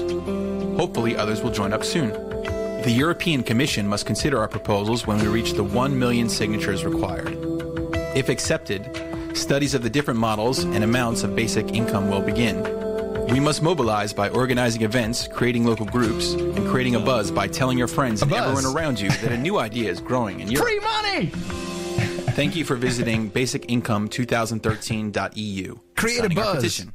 Create a buzz by telling everybody this free money for just breathing. Okay, hold on a second. Let's take a look at this. You know, um, Learn can I can I just uh, suggest one thing here? Let's uh, should we try your other network for a moment? And uh, anyway, this is not a new idea, but I went to while we had that little issue. I believe that this is nothing more. This, for one thing, this guy sounds like he's in Southern California, which bothers me. I think this is just a mailing list scam. A mailing list scam? It's it's a, it's an official EU initiative. I'm telling you, there's a mailing list involved in this. You know, okay, this is very interesting because I was looking at the um, at the initiative here. Hold on a second. There's frequently asked questions. There was something about. It's funny you say this. Hold on. Let me scroll down to it. Um, how can I help collect? Da, da, da. Uh, why do I have to provide so much sensitive private data when I sign up? really, John?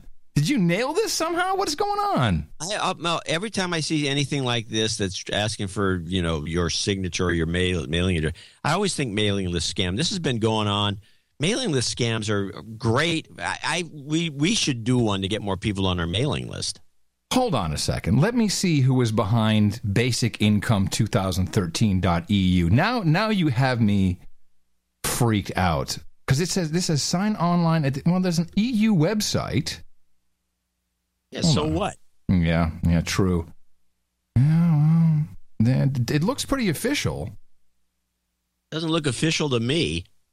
Well, none of the European Union sites look really great.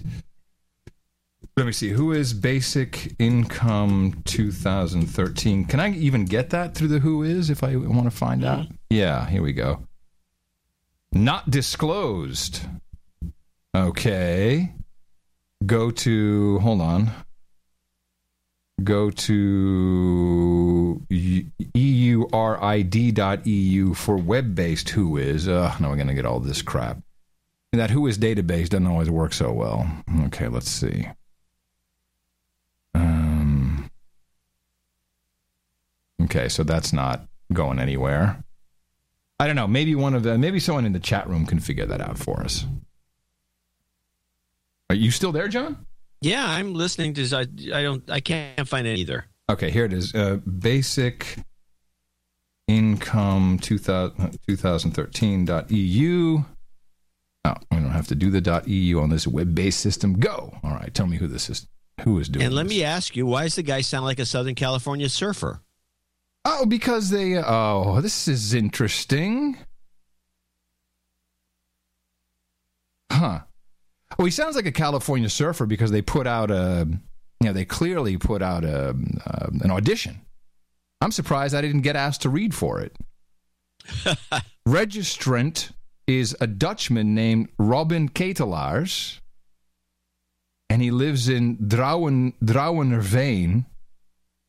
His email address is robinc at hardsoft.nl.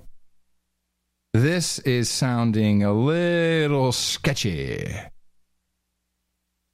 Hmm. I don't know, man. Maybe it's just a local initiative. I don't know. I don't know. Let's put it this way: a name on a mailing list is worth a mil- minimum of ten dollars. One name Yeah, on any mailing list? yeah, Really? yeah. If you own that name, it's worth ten bucks at least. Wow. Could be more if it's really a great list. Hmm. So if you a lot of there's been a lot of these guys who did. Uh, you remember the the computer professor? You see him on television all the time. Mm. Hi, I am the computer professor, mm. and I have a disc on how you can learn Word. Oh, This- is, is this the, the tech guy? He's a he's a fun. I don't know who he is. Just kidding. No, it's not the tech guy. Is this call for help? I have a disc and it's free. Oh no, yes, I have seen. Yes, yeah, yeah. Send us your name and address, and you'll get a free disc. No, even we even pay shipping. Yeah. Well, that is a uh, a mailing list. I wouldn't. It's not a scam. It's just a mailing list scam. Right. Well, it's a mailing list scam. Is the idea is to get the names that you can put on a mailing list, and those are all addresses. Mm-hmm. They're worth a minimum of ten bucks a pop, Mhm. and uh, you rent them over and over and over again. That, that particular list is probably worth a fortune. Huh. Well, that kind of uh, deflates the whole excitement I had about uh, getting money for just breathing. I mean, I, was- I was kind of excited about that. I'm, I was ready to, to tell Mickey that we should use her uh, European Union citizen status to go back, find a nice place to live, and just live and get paid. And if we ever feel like making extra money, you know, then we can work. Yeah. Do these things work out? Is has anyone really looked at this model of this can actually succeed? Yeah, yeah, it could work. Really? It wouldn't in a million years because no one would put up with it. It's just not going to happen. Is it, it, and how does this UBI differ from uh, communism or socialism? Uh, The communists make you do some work. uh, okay, so it's kind of it starts off by hey, you don't have to do anything, and then then slowly it's like, well, you know, you might want to, you know, like Uh, The, the some. mindset of the Westerner is not uh, amenable to this. Okay. Well, I think it's an interesting concept. And I can see where a lot of people would be, yeah, I'm all in on that. Just pay me to be alive, and then I can be a musician. I can be an artist. I can be a Names on podcaster. the mailing list with a bunch of demographics. Perfect. yeah, exactly. Ah, okay. Switching gears, John. Of course, it is uh, 28 more days until the start of the Sochi Olympics, and uh, we need to constantly remind everybody that that is coming up. And what better way to remind the American public, particularly if you are hosting this on your television network, uh, such as NBC or any of the affiliated NBC channels, uh, to remind people how horribly dangerous Russia is and uh, and maybe the State Department could put out a little memo to remind us about how dangerous Russia is. And if you're planning on going to the Sochi Olympics, which start in one month from now, set your VCRs, everybody. Uh, then that would be very handy to propagate that message. Tonight, the U.S. State Department has issued an alert warning any Americans planning to travel to the Olympics in Russia. This is about the potential danger following terrorist threats, and the opening ceremony is exactly four weeks from tonight. Don't you love that? Like the opening ceremony, you always want to catch the opening ceremony.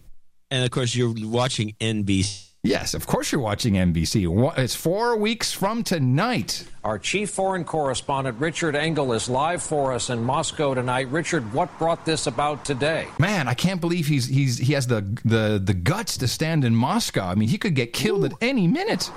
Uh, good evening, Brian. We understand that there's no specific threat, but Oh. security is the overwhelming concern that Russia has in the lead up to these games. And Russia is imposing some very severe security restrictions, already banning all liquids on flights, not just large amounts of liquids, All but any liquids. liquids of any kind. Also, about 40,000 police and soldiers are imposing a so called ring of steel around the venues at Sochi. The Ring of Steel. The FSB, which is the new KGB. Hold on a second. Hold on a second.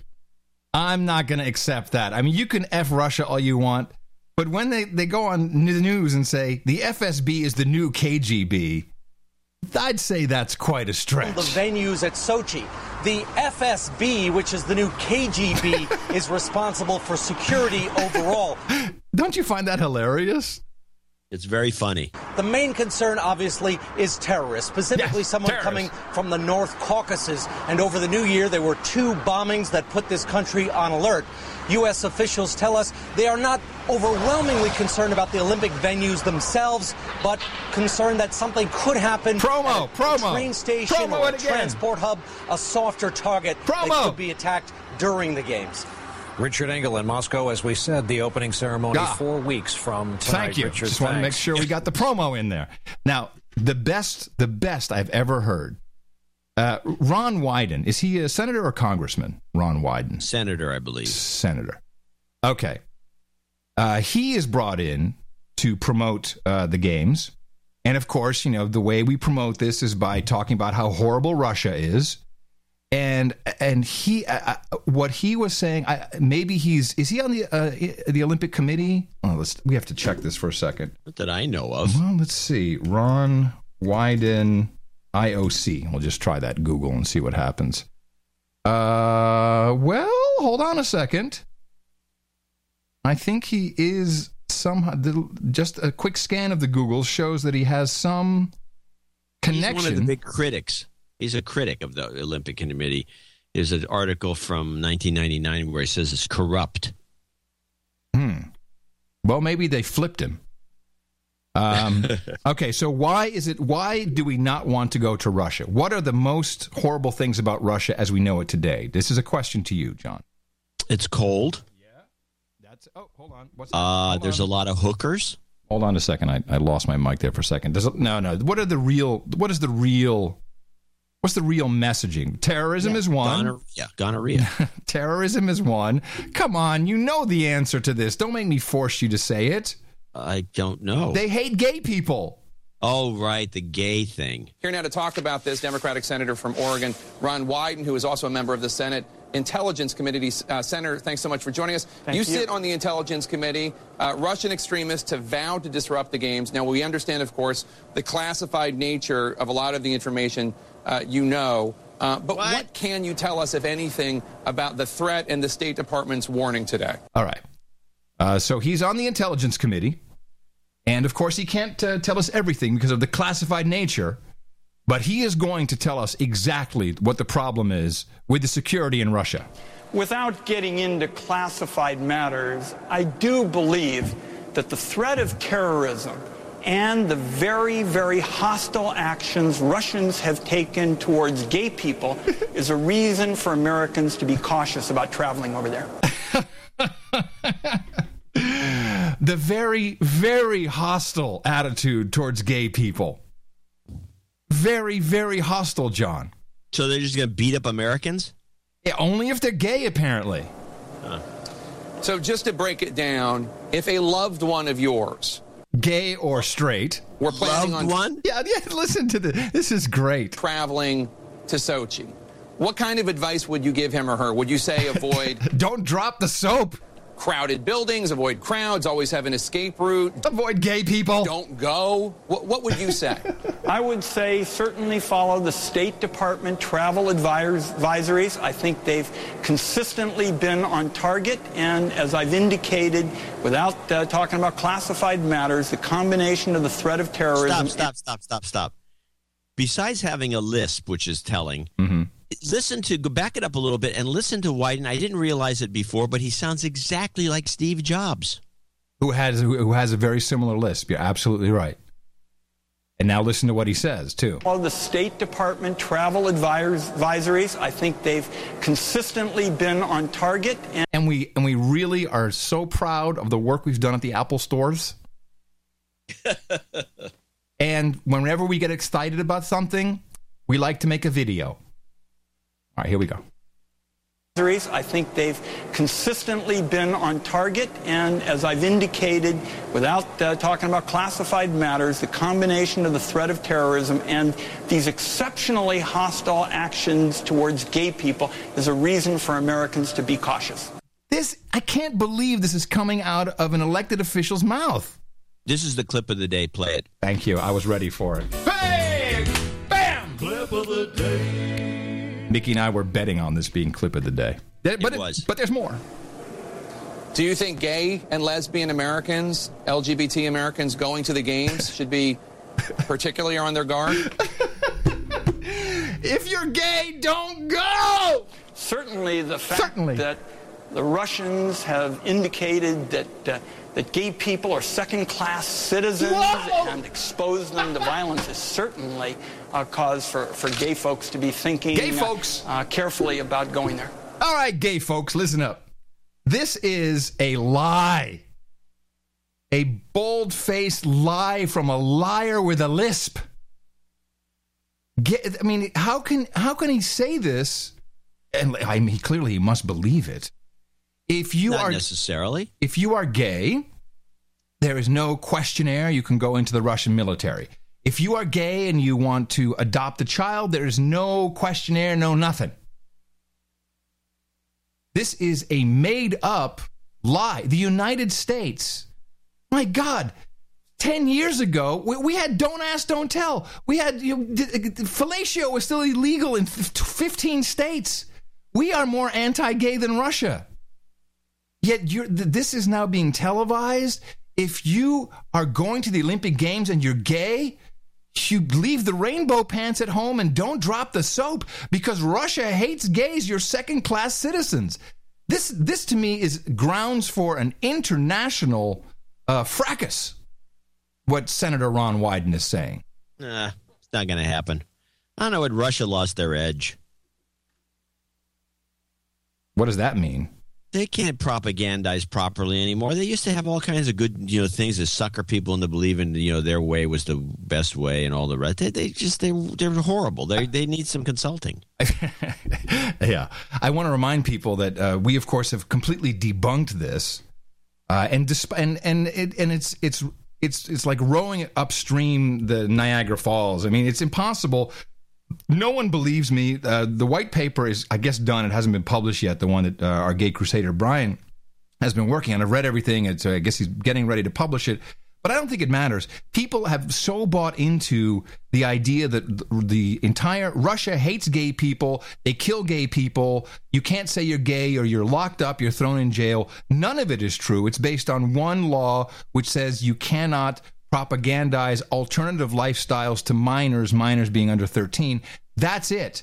And the, Dutch, who are in general smart people, there's a, there's an entire national outrage because the king uh, and the minister of foreign affairs, I think the prime minister, have all said they're going to Sochi, they're going to the Olympic Games. Our king loves the Olympics and he loves going there with his wife and they get drunk and they dance and it's, it's great to watch. And they love it and they go to Holland House and they have this big party and he's like, "Yeah, I'm going." Because he knows it's not true, but the country, the news, it's an outrage. He clearly doesn't care about the gay people.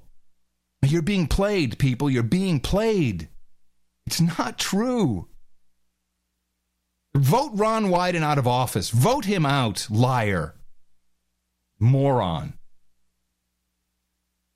So let's talk talking about lying. Let's uh, let's and talking about the alternative media. Let's talk a little bit about this the chemical spill in West Virginia. Yes, I, I I'm glad you uh, have done some work on this because all I could I haven't looked into it. I heard about it. All I thought was huh, maybe it's some fracking company that messed up, and that's all. I, I haven't looked at anything. Where are you at? Yeah, it's a coal washing chemical. They never tell you what the chemical is.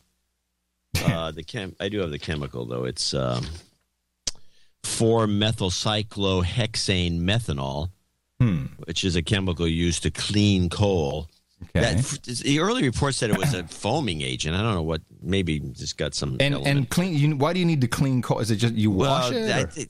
I, I, guess there's a lot of dirt or or stuff. You know, the other things. I, I, I would burn coal once in a while. And there once in a while, it'd be this big rock. Mm-hmm. It looks a little like coal, but it's not, and it would be end up in the fireplace. So let's just get a background here by playing WV the dummy. On, oh no, not the dummy on the street. Ground Zero. Ground Zero. Okay, ground zero. It is boom. Ground Zero is this Freedom Industries plant that makes chemicals for the mining, steel, and cement industries. State inspectors say a foaming agent used in coal preparation leaked from a 40,000 gallon tank yesterday. Some of it overran a containment area and ended up in the Elk River. An estimated 300,000 people are affected in nine counties, many of them reporting a smell like black licorice. Emergency hotline centers like this one are fielding calls. We've had some complaints about uh, eyes burning, things of that nature. Best advice is to stay inside right now until they get this taken, taken care of. For now, people are being told to avoid using tap water to bathe, drink, cook, or wash clothes and dishes. Jeff McIntyre has the Charleston Water Treatment Plant. He says the chemical is not especially toxic, but it's not worth taking a chance. We don't know. Okay. Why take a chance? Why take a chance? So you listen to Twitter and uh, Facebook and all these things, and you all you hear is the same. You hear the same kind of story, which is, oh, somebody took a sip and they end up nonstop vomiting. They're they dead. couldn't stop vomiting. Right? Uh, yeah, yeah, yeah, yeah.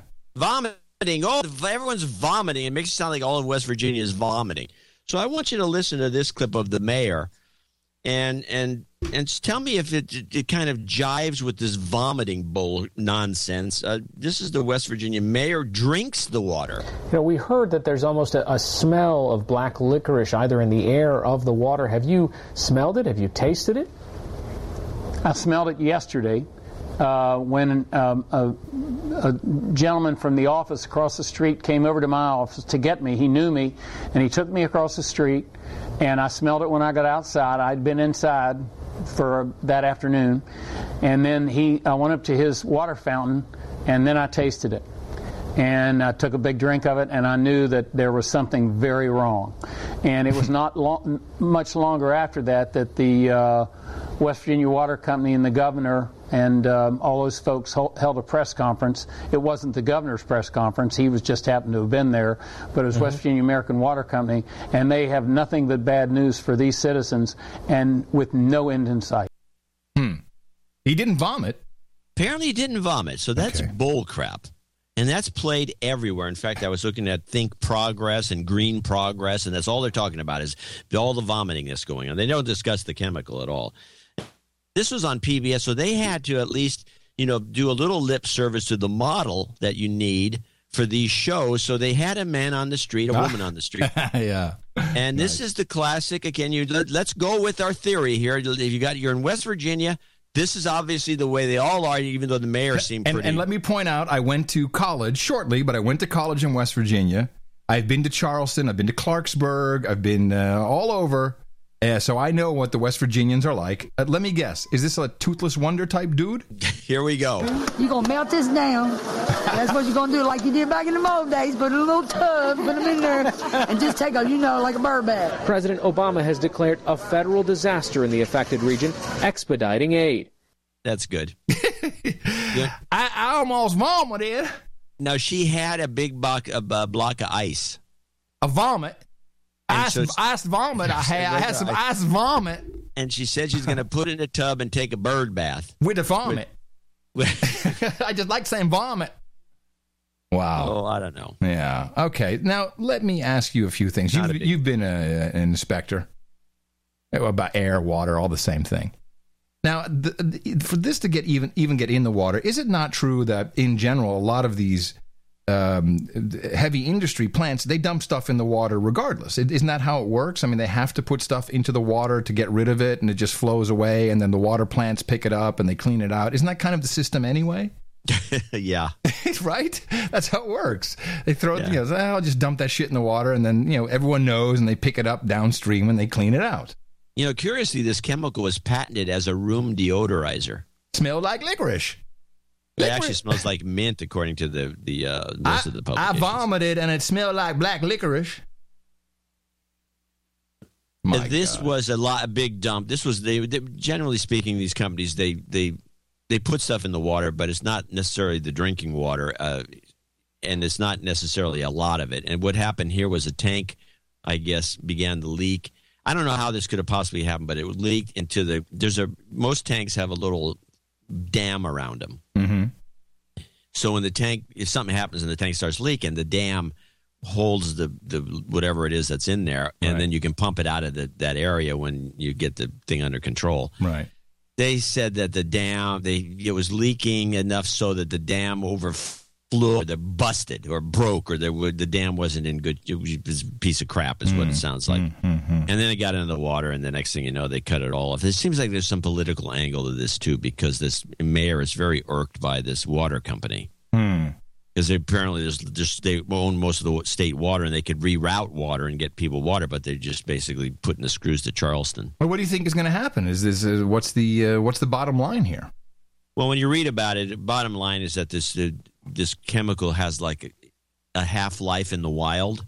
It'll just get eaten up by bacteria in about I think four days. Oh, so it goes. Yeah, it goes away. All right. yeah. Hmm. I like that the. I saw some of the press conference from I guess the the CEO of the water company. Where's he from? England. I don't know. Yeah, yeah, I think he has a British accent. Pretty funny. There's something up with that water company, though. Yeah, it- yeah, yeah. You think we're not being told the whole whole story? Hmm. They wouldn't even name the chemical. I had to do. I had to research it to find the name of the chemical. No, there's a chemical spill. Chemical spill. I mean, the public is dumbed down enough. I mean, if they at least mentioned the chemical, because it would have frightened them. Yeah, I don't think any, I don't think anybody cares about, in the press, in the media. They don't care. They just want the the lead. They just want the headline. They want just death and destruction. Anything that's too complicated, keep it away from the stupid citizens of the United States. Too stupid to understand. Present company uh, excluded, of course.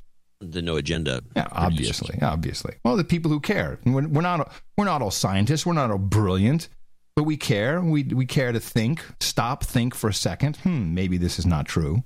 There's a couple little news items I ran into that were not reported anywhere except on really uh, our version of alternative media is the foreign media. Yeah. Foreign Oh, is this uh, Van Cat?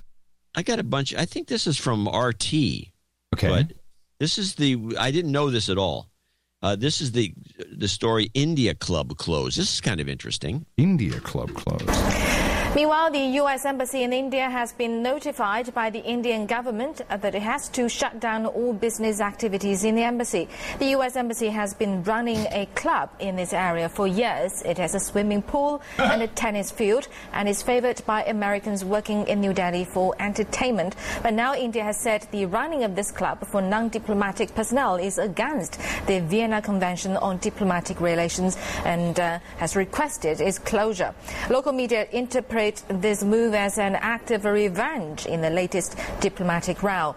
At the same time, the U.S. Energy Secretary has cancelled his visit to India next week, the second such diplomatic disruption in the month. And in response, India's Minister of External Affairs says he hopes the U.S. could handle the case in a friendly manner. Hmm. We expect a friendly country like the United States of America to do what a friendly country does. If there is a problem about their internal processes and their laws, we are willing to help. We must together. Hmm. We had a club. This, by the way, was CCTV. This was China. With a, with a swimming pool, apparently. And a tennis court. And a lounge and, and a spa. Probably a bar. Yeah. I didn't know this, and I thought it was kind of interesting. Then the Indians decided that yeah, it wasn't licensed or something, so well, they shut it down. They're still irked about oh, it. Oh no, this is. I've been reading a couple of Indian blogs, and uh, yeah, they're, they're, very pissed off about this uh, this search that we did, this cavity search we did of this woman. Yeah, yeah. This the, the, this is not over, the, and it's funny how how that just goes on and on and on. Yeah, it's going to keep escalating. Mm-hmm. So okay, until Obama himself apologizes, or something like that. I'm sorry. Oh, I didn't mean it. There's also something weird going on in France with this comic. Oh, this is the uh, the Quatenelle, the uh, the the inverted Nazi uh, hit Nazi salute, the upside down Nazi salute. Yeah, yeah, I've been following this a little bit. Yeah, this is the story here. This is a, it's a this guy. I don't know. He's a goofy looking guy. Looks like he's probably pretty funny, and he does this. The upside down Nazi salute is holding your hand down, pointing it kind of at your fing at your toes, right? right. In a you well, know, well apparently his routine um, has uh, well, what I've read is routine has a lot of anti-Semitism jokes in it, uh, which, by the way, we have a lot of anti-Semitism jokes in America. Comics do that a lot. We we make jokes about everybody, I think, but it, Well, but, they- but it's not. It's illegal in France. I guess. No, no, it is. It's illegal. You can't. You can't. Uh, there's no freedom of speech. I would like to get some translations of his act to see what Yeah. the hell he's doing, but he, apparently he's. Here's the uh, here's what's going on. It's a big deal in France. Here in France, the row over a comedian at the center of an anti-Semitism debate continues. Dieudonné Mbala Mbala was banned from performing on Thursday night, just hours after a court in the western city of Nantes said he could go ahead with his show. Well, this amid an ongoing tug of war with the government and controversy over his so-called Quenelle hand gesture. Quenelle, yeah. Is this the first of many disappointments for the fans of Dieudonné? France's top administrative court overturned a decision by a local judge to let the controversial comic take to the stage. In our society, we can't accept even slight complacency with regards to anti Semitism, which so goes against our values and principles. Dieudonné insists he's merely anti-establishment and anti-Zionist and denies his trademark Quenelle gesture is an inverted Nazi salute. Still, local authorities in several other cities like Nice, Marseille and Bordeaux have issued a ban against his show. The State Council's swift ruling came as a surprise and Dieudonné's lawyers called into question its validity. It was simply impossible for me to make it on time for the hearing held in Paris at the Council of State. It's a very clear violation of the defendant's rights. Previous attempts to ban the comedian's show had been systematically rejected by appeals courts on the grounds there was no evidence the show would stir public disorder. It remains unclear whether yesterday's final ruling will set a precedent. In the meantime, Dieudonné said he would file an official complaint with the European European Court of Human Rights. Many today wonder if the publicity gained by the comic from this ongoing judicial saga doesn't, in the end, defeat the purpose of the government's attempt at silencing him. Um, so I have a thought here. Uh, first of all, this is obviously a part of the intolerance uh, or tolerance laws that are being uh, written EU wide, where you just can't be intolerant towards anybody. You just cannot say that. So that this is your your basic freedom of speech in the European Union. But there's also a slight problem with uh, President Hollande. He's uh, he's been caught cheating on his girlfriend. Yeah, a clip there. Oh, you got a clip of that? Because I think it's Yeah, I think it's, yeah, I'd say this is a distraction. Anything to take the heat off of him. Let's hear your clip here. France 24's uh, Florence Vimino there a little earlier. Well, staying here in France, and President Francois Hollande is considering suing a magazine after it claimed he was having an affair with an actress. The latest edition of the weekly tabloid Closer features seven pages about his alleged affair with Julie Gayet. Well, in a statement obtained by AFP news agency, Hollande called the report uh, an attack on the right to privacy. The president, who has never married, has four children with politician Ségolène Royal and has been living in recent years with journalist Valérie Trierweiler. Well, it's considered uh, France's first lady. Yeah. Yeah, whatever. This guy gets around. He's got four kids, never got married. Yeah. And he Then he's lives- living with some journalist, and now he's having an affair with this hot actress. And he lives in a palace. Yeah, he goes over to her place. So he, he's denying this. He's just suing for invasion of privacy. And and they did man on the street. Everybody in France is on his side. Yeah, they're like, hey, look at her. Hey, look at her. She is a hot piece of ass derrière a show. Come on. Yeah, no, no. We got problems back here. That's where the problems are. Uh, of course, we know that according to the uh, uh, United Nations uh, Office of um, mm, Drug Tracking, what the hell was the name of that with that report they come out with every year? We look at it. Yeah. Yeah, well, I always pull, I forgot what it's called now. Um, uh, poppy production in Afghanistan all time high. Yeah, all time high. Of course, because- yeah, that's what we're there for. Go look, go look at the where the camps are, where our bases are, and then look at the poppy production. We're protecting it, and it's paying off in spades. Even a pristine place like Vermont has a major drug problem, most especially heroin. In every corner of our state, heroin and opiate drug addiction threatens us. Governor Peter Shumlin devoted his entire State of the State speech to this one issue, forcefully calling to have this gripping documentary on Vermont's drug addiction shown in schools statewide. The first pill I used was a Percocet and Vicodin, and then it moved on to Oxycontin. And then it went to heroin. Why Vermont? One theory higher prices in this rural area. That means bigger profits for dealers. Nationwide, more people die of drug overdoses than from motor vehicle crashes. That's triple the number from 1990. As we discovered on a recent ride along with police in New Jersey, heroin is cheap and readily available. Heroin is much, much cheaper than prescription medication. Give me the ratio. Uh, a 30 milligram oxycodone pill, $30. An 80 milligram Oxycontin, $80. A bag of heroin, $4. And now a governor has joined the chorus of concern. Four dollars for a bag of heroin? Not that hard to believe, but again. Well, it's, it's Jersey. Uh, wow. But you notice how the kid got hooked on opium products through the pharmaceutical industry first? That's kind of like a charm. It does. You know, get the kids on the on the on the synthetic stuff and then when it, you know, then then you show up on the corner with your $4 baggie. Maybe a very small bag. Uh, that's what's so sad. That is so that is that saddens me. It really does.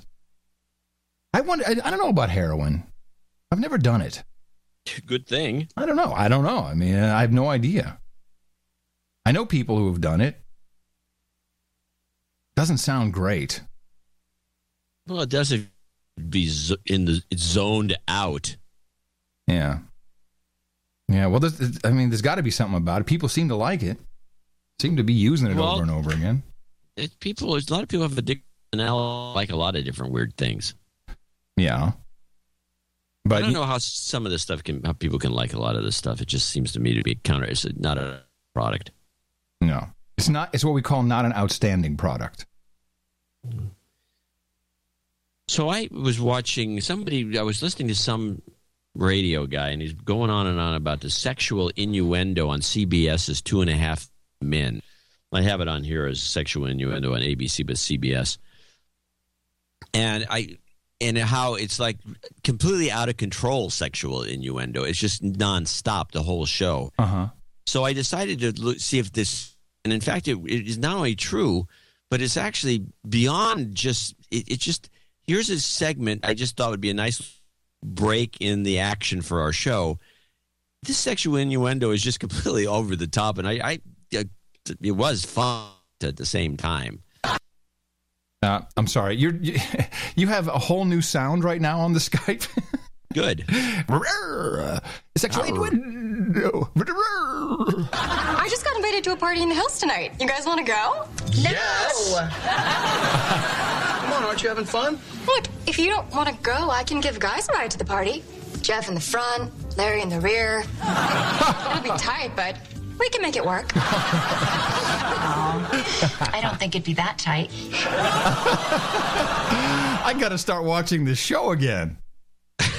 Man, isn't that like over the top to you? Wow. Uh, yeah, well, especially because they throw the laugh track in there the whole time. Yeah. Wow. I, know, I thought it was an over the top, yeah, especially with the, the final punchline. It wouldn't be that tight, which is the insult line. Which wow, yeah, that's that's that's pretty good. The entire show is just sexual innuendo. Yeah, well, people want that. It's, it's what people like. It's, you know, the, yeah, come on. This is what media is. Oh, oh, I can't believe he said that. This, is, this is what the old, that's the old world, and that old world, it's coming to an end. Slowly, it's coming to an end. Less and less people are watching. It'll just all end. We we might even witness the end of it. Uh, let's hope. So, I, so they had the, uh, you know, so Target finally announced they had 110 million people, not 40. Now, but not just 110 million people, but also, uh, I guess this is from their own card system because they had names, email addresses, yeah. physical addresses, and I have to question if, if, if even the 110 million. I, I think they may be lying about that.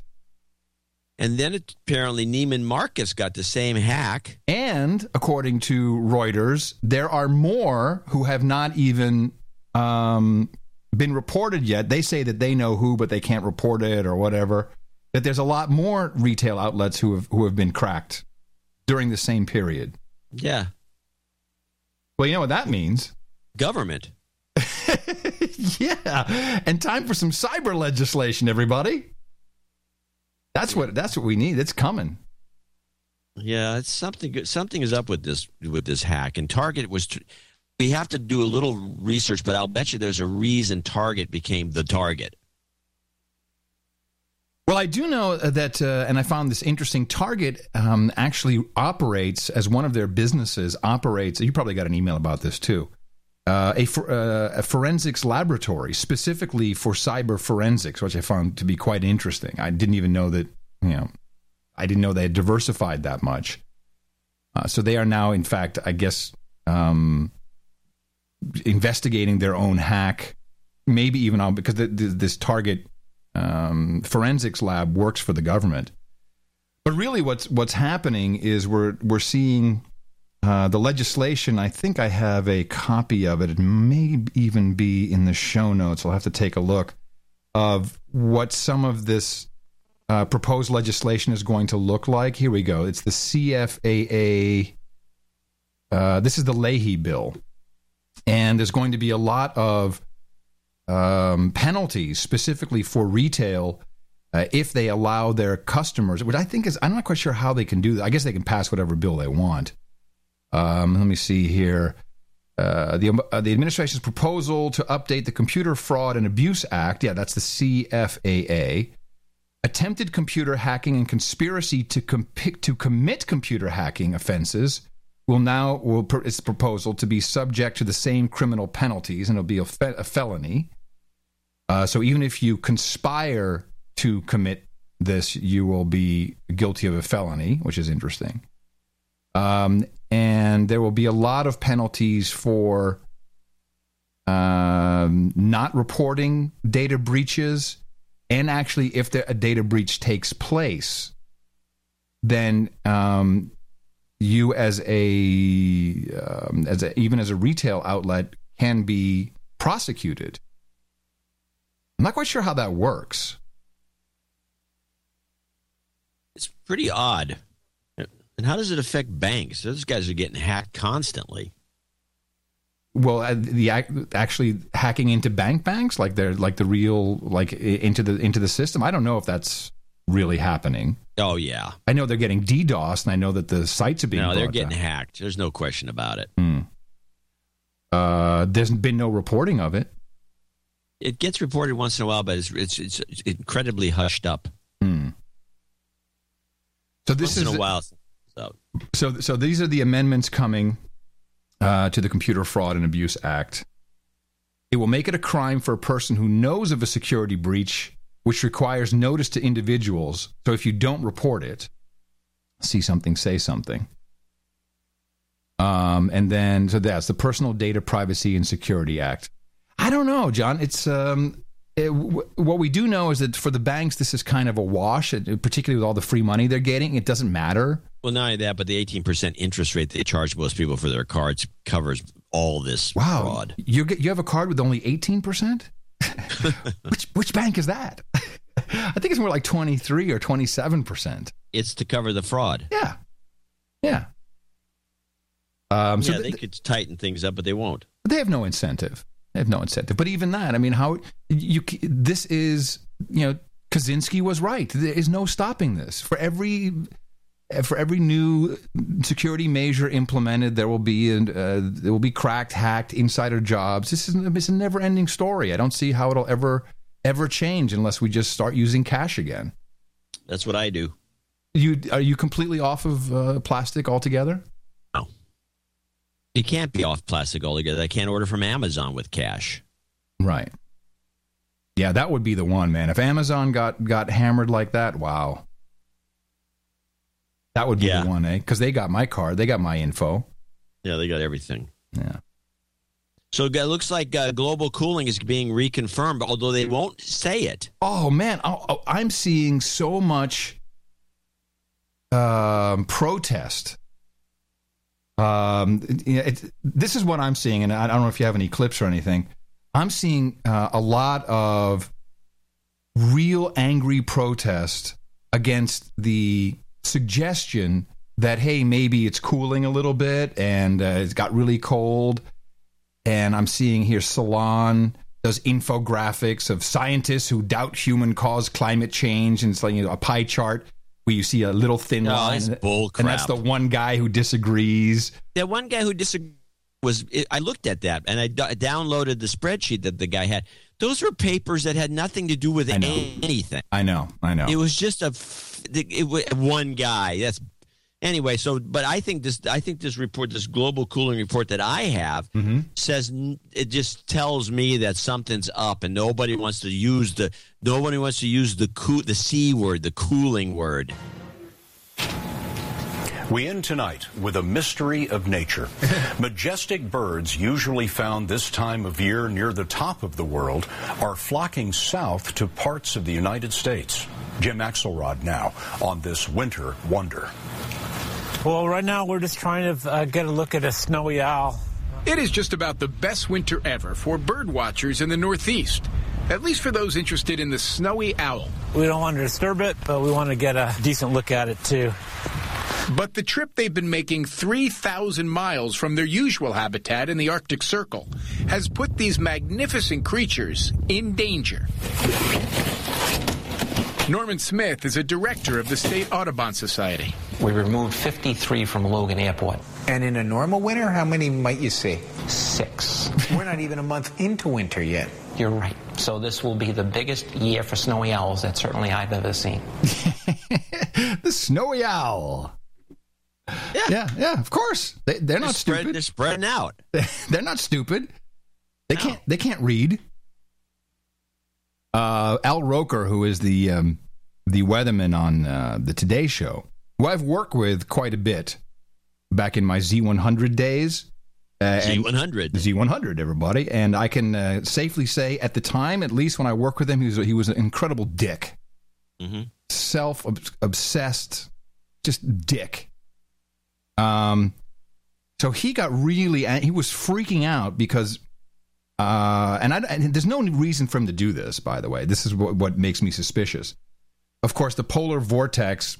Uh, uh, know, there's a lot of noise saying, "Oh, this is made up," and it's brand. Of course, we know that it's not new because this showed up at least in 1974 when it was when uh, global cooling at the time was blamed on the polar vortex. But um, uh, Al Roker, for some reason, feels he has to yell and scream and protest about this. That it's not some conspiracy about global cooling. I'm not quite sure what is going on, but for the first time, people like him are really on the defensive about their stance on climate change. And it's interesting and of note, I feel. A lot of folks have been saying there's no such thing as a polar right. vortex and that it's some left wing uh, media conspiracy. What? Well, uh, let me tell what? you something. First of all, we've never used the phrase global warming or climate change in conjunction with this. This is from my textbook from college, the Glossary of Meteorology from the American Meteorological Society, copyright 1959. Okay, and here we go. Take a look right here. Okay? Polar vortex. There it is. Okay? So for all the doubters out there, Stuff it. Some are saying uh, that A, we've created this phrase to hype it and to create hysteria, and that we have made it a uh, political issue by linking it to either climate change or global oh, warming. Okay. I will give anybody who can prove that I have ever linked this with global warming or climate change, I will donate a $1,000 to your charity. All right? Mm, a little weird, this protest of his. I think so. Who was accusing him of anything? I don't know. He, he, he probably got some email, you know, from some guy saying, eh, and he just flew off the handle. Hmm. Uh, just just in, and then we should go and thank some people. Adam from Brian, the uh, the Gay Crusader. Your commentary on the Wyden comments has inspired me to spend the next 24 hours finalizing this thing. This is the white paper, and get uh, and get your blessing pushing it out. Well, you have my blessing. I've been having cold feet about the potential backlash, but I can't let egregious lies being pushed by people like Wyden, who I actually admired for the Clapper thing, stand. Even if my fellow gays turn on me, at least I'll have the truth and facts on my side. Thankfully, the boys I date are far prettier than they are worldly, so I don't anticipate a backlash in that department. really. 24 hours, you'll have it all. All right, cool. About time. There we go. We've we've inspired him. All right. Well, let's uh, thank a few people. I'm going to show my support by donating to No Agenda. Imagine all the people who could do that. Oh yeah, that'd be fab. Yeah, on No Agenda in the morning. And there are a few people to thank, including Stan Salisbury in Gainesville, Florida, $157.56. And he uh, had a guilty conscience, apparently. MacBook 2007 MacBook Pro gave out. He wants to give us a donation for 2013. Hope puts a bid for tomorrow's show, and it goes on. It sucks that Apple's latest podcast app cannot display the artwork. But you know, it, this, some people are getting it, some people aren't. So I think you know you have to try either resubscribing to the show or deleting the app and reinstalling it. I don't know. It's a, it's a black box as far as I'm concerned. We try. I've got the tags in there. We're doing the best we can. Christopher DiBiase. Yeah, that old art. How did that get in there? I have no idea. One, 149 bucks in oh, Macedonia, Ohio. Um, Baron Sam Lung in uh, Toronto, our good man up there, 124.07. He needs some job karma for a, since he's a baron. He will get his job karma for a smoking hot girlfriend. She has an audition on Wednesday, and he needs to get her back to the same time. All right. All right. Well, we'll do the jobs karma here. jobs, here. Jobs, jobs, and jobs. Let's vote for jobs. You've got karma. There you go, jobs karma. We do that for our knights by the way, Christopher, uh, he does get a knighthood and a birthday call out today later. Dame Andrea Garnier in Rocky Mountain House, Alberta, Canada, where all the money is one, two, three, four, five. Thanks for getting Sir Kelly and I through the Blue Monday, slaving over hot computers. Andrew Lement Lemessany in Colorado Springs, Colorado, one eleven fourteen. Um, he actually has a, he has some some interesting donation notes of palindromes uh, coming up this year, and I we need everyone to be on the lookout for cool numbers. So 41014 will be 41014, 11114. There's like a whole bunch of great numbers coming up and uh, and uh, alert 10 us days to of palindromes for in April. Wow. That is interesting. 41014 to 419. Of course, yeah. 14. Europe gets theirs in October. Uh, Sir Brown in 11111, Spring, Texas. Uh, you'd like to make it rain for Rio, Tony, and Kiana. My ex put them on the list. Uh, he says, Crazy bitch had multiple personalities. I'm not joking. Tip for other producers it's the sort of thing you want to know before you married. Let me just write this down as a good tip. Check multiple personalities before nuptials. Got it. You know, that is uh, the MK Ultra uh, nutcases all claim that that's a giveaway. Multiple personalities? Yeah. Makes sense. Anonymous in Brooklyn, New York, 11111. Uh, Maxwell Thin? Yeah. Thin. Thin. In Seattle, Washington, 11111. Elaine. What is that? Hen- Henjum, I'd say. Henjum. Looks like Henjum in Gainesville, Florida, 10101. Thank you. Christopher Luna in San Antonio, Texas, 100. Stager or Stager or Stager Stager in Troy, Ohio, 100. Archibald Kelly, Niagara Falls, Ontario, Niagara Falls. Friends, um, hundred dollars. Friend, Frenzy Designs in Bradenton, Florida, hundred dollars. And as I scroll up, Charles Bennett in Boise, Idaho, uh, hundred dollars. And we he's got to call out to the stage. No, no, you can't this- do that. That's you got to do you got to have the make it rain donation. Yeah, which is one eleven eleven. Nine, nine, nine, nine, nine, nine. We got that from uh, Mac Tank in La Jolla, California. Anonymous, $99 in Poway, California. Poway. Joshua Baxter, 8888 in Fort Wayne, Indiana. He's a recent college grad. And we'll give him some karma at the He needs job karma at the end of the session. Yeah, you got it. Karma for everybody. Baroness, Baron, Baronetess Janice Kang in Milpitas, California. 8888. Uh, Kyle Lecky in Kirkland, Washington, which is where Costco is. Frank Pugh, that's $88. Frank Pugh, 75 from Tallahassee, Florida. 73 73. Colin 73 73. Streamwood, Illinois. Brian Williams. Naveed Khan, Jersey City. And Yeah, yeah, yeah. Hold on. I I'm trying going as fast as I can, man. Ah. 69, 69, dude. we actually got a. It's back. What happened? we got a bunch. Yeah. Naveed Khan, Jersey. Grand Duke Stephen Pelsmacher's not one to give it up in, in Belgium. Well, 60 hold on a second. have to play the Pelsmachers thing. Jeez, uh, this is crazy. Who expected this? There we go. Lords, dames, knights, slaves, and elites, please be upstanding for another donation from the Grand Duke von Pelsmachers. There you go. Bam. And all Grand Dukes will get that uh, forever. Well, as long as we can take it. Which means Foley's going to have to get a Oh, yeah. pretty soon. Yeah, it's time. Gregory, well, we'll have to take a look. Gregory Worley in Evanton, Virginia. Nick Barnes, these are all 69, 69. North Canton, Ohio. Shane O'Hare in Wasilla, Arkan- uh, Wasilla, Alaska. Sorry. Gitmo Nation, I can see Russia from here. Yes. James Murray in Houston, Texas. Clay, well, you got me on this one. Batcheviche. Batcheviche in Tucson, Arizona. I'm guessing uh, witness protection for some of these people in Mhm. Tucson. Oh, yeah, for sure. Well, look at the names. Hello. Ronald Sedero in Riverview, Florida. Sir Mike in Rancho Cucamonga, California. Rich, Victor Gregg in Decatur, Georgia. This is a big list. This is a great list. Cole Calistra in North Attleboro, Massachusetts.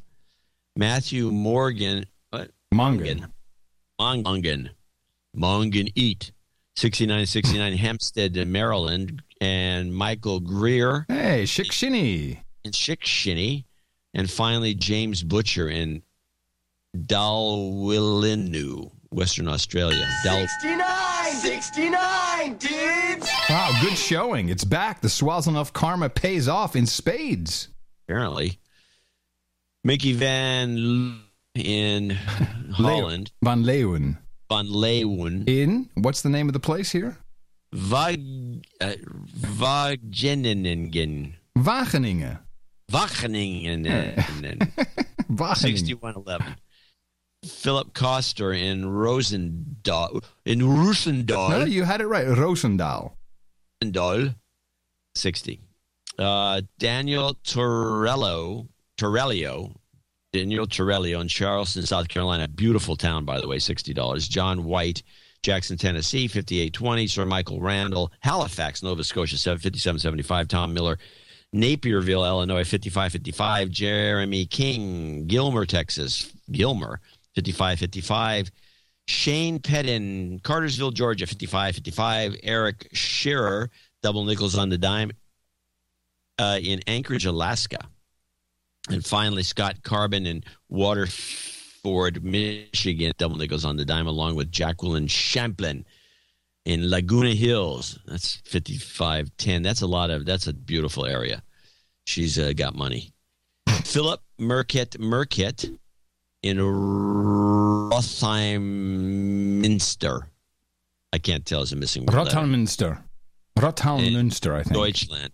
These are all fifty. These are the final ones. Fifty dollars from Stephen Fettig in Delavan, Wisconsin, and um, Adam Tucker in Moraba, Moranbah. Moranbah.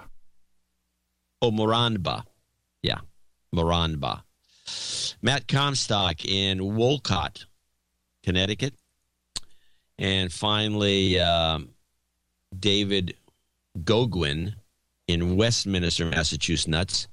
Michael Middleton, Chicago, Illinois. Michael Madaloni. I don't know where. Put on the Well, I don't know what's wrong with me today. Yeah. Yeah, Mataloni. Hey, Mataloni, sorry. Mataloni. Tom Wolfarth, Johnson City, Tennessee. John Grumling, Battlement Mesa, Colorado. We have these people are scattered. Mm-hmm. DePrato in Summer, Jeffrey Anderson, Pittsburgh, Oh. Hold, Pennsylvania. hold on a second, John. You cut out. You cut out there. Anthony W. DePrado in Somerset, Kentucky, and then Jeffrey Anderson in Pittsburgh. Jason Fortune in Geneva, Illinois. Paul Vella, Milton Keynes, UK. Adam Hebert in South Windsor, Connecticut. Erez Schatz in Israel. Sukovi Alexander, our buddy in Moscow, which we need more reports from. And finally, John Strag and Scott Soltis uh, in San Antonio and Indianapolis, respectively. And Indianapolis comes in right at the end, again, giving us an indication something's up. And let's uh, hand out the general purpose karma for everybody who requested it. Thank you very much for your support of the show. You've got karma. Also known as the best podcast in the universe. And uh, we uh, really appreciate it. Uh, and it's great because we get to do the show the way you want it, with your input, with your uh, information, with your uh, knowledge. We have a lot of really educated, smart people in, in very specific areas that we know nothing about that clearly never are asked anything by the mainstream media. No, they always talk to the toothless wonder on the street. Um, so it's um, I was going somewhere with that. Oh yes, here's where I was going. We don't have to go the route of the New York Times, who now, and I'm surprised, man. The New York Times now doing native ads. Have you seen these? This is this is a, a scandal in my In in my opinion as well. I, I'm seeing huge, particularly technology. They they were doing. Explain this what with. a native ad is. Well, a native ad is essentially um, a story that promotes a product or a service that is written either by or uh, in uh, what is the word I'm looking for? Uh, is is commissioned by the advertiser to write the story, and it is usually a positive story. It's a puff piece. It's a puff piece, but it's for the advertiser, and it is placed basically in the publication. So the New York Times as editorial. as editorial, and it's, it'll say the New York Times now says paid post. Uh, but you go in, and, and I have to say they they're hiring real journalists and or real writers at least, and you know they have little stories, and it's all Dell is the one that I saw, and they have you know little bits and pieces about. Uh, I think the one I thought was interesting was um, how Common Core standards will now uh, ensure that the technology that is used for Common Core has to adhere to certain standards, and there'll be tests. And of course, turns out Dell actually is already ahead of the curve, and they're ready for that. Um, and for the New York Times to do that, uh, I agree. I think it's scandalous as well. I mean, it, they they clearly either can't make enough money to uh, to exist, and so they just essentially create infomercials, which now are called native ads. Yeah, it's the equivalent of an infomercial. If the info, it's actually more like those, like that, the pieces that we catch being run on the regular news that promote McDonald's to Yeah. lose weight. Yeah, exactly. Similar to that. Exactly. Um, and it, and it is the future of uh, of how media is going to work. And I think the lines blur way too much. That's okay. At least they're putting a little sticker on it. So far, just Yeah, a little sticker. So we don't have to do that, and that is uh, highly appreciated. Of course, we don't have the overhead of the New York Times. We also don't have the salary of a lot of the people at the New York Times, certainly not cumulatively. Uh, so the only way that we can maintain this is for you to support us through your donations. Dvorak.org slash NA. Dvorak.org slash N-A.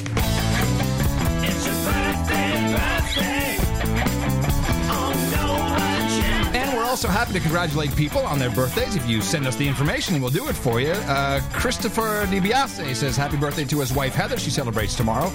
Daniel Torello. Torello is, uh, oh, he says happy birthday to his mom. She turned 60 today. Tom Wolforth turns 31 on the 14th. And Sir Ray Jacobson, 52 tomorrow. Happy birthday from all your friends here at the best podcast in the universe. And then we do have one knighting. Uh, Christopher, let me see. I think Christopher had a note to go with his. Let's see. Yes, Christopher uh, from Macedonia, Ohio, put in $149 uh, to the cause today. Last minute plea for donations made me look at how close to knighthood I was. This will complete my knighthood. Please wish my beautiful wife Heather a happy birthday. And we just did that. And uh, so we'd love to uh, have you step forward, uh, Christopher. And uh, John? oh, sorry. There it is. Good deal. Christopher DiBiase, step forward, my friend. Thank you very much for your last minute donation. It really helped the show and put you over the top. $1,000 or more. Uh, gives you a seat at the table of the dames and the knights, and I hereby pronounce thee Sir Christopher, Knight of the No Agenda Round Table for you, sir. Cuban cigars and single malt scotch, cannabis and cabernet, hot librarians and Jaeger bombs, opium and warm orange juice, hookers and blow, Red Boys Chardonnay, hot pants and booze, wenches and beer, geishas and sake, vodka and vanilla, sparkling cider and escorts, or if you want, plain old mutton and mead. Go to noagendanation.com slash rings and pick up your ring. And thank you again for your support. Six years and still going strong uh, with uh, the model that no one understands. Uh, no, no one, no one gets it. No one gets it, and it's okay because uh, I'm happy with the club that we have. This is this is this is not It's, a it's actually a simple model, but in some ways, there's some complexity involved. That that's it's just baffling, I guess, to people that don't understand. Um, well. Someone I- tweeted me today and said, not sure. Someone tweeted me today and said, "Don't you hate begging for money?" And first of all, uh, no one's begging for money. Uh, this is a value for value proposition. Yeah, we're not standing on the corner delivering No. nothing. No, thank you. How many hours a week? Six. Six hours a week of show, and then we have at least three times that or more each on prep. I, that's all I do. Well, That's all I do. it's a lot of. And, and I, crazy. And I do have to thank. I want to thank Dave Jones once again, unsung hero uh, of the uh, the No Agenda family, who has really worked very hard uh, with me creating uh, the systems that make it all run. Uh, and and everything eventually flows into show notes, and and that that's some real value there. The value that continues to live in the show notes, so you can always find uh, all the stuff that we're talking about. The show notes are on incredible. Uh, the show notes are, are the worth the price of admission. Yeah. People should spider those show notes. They're they're outrageous. looks like uh, the push for uh, uh, vaccination is just off the hook. Have you been following the, the news about uh, uh, about the flu?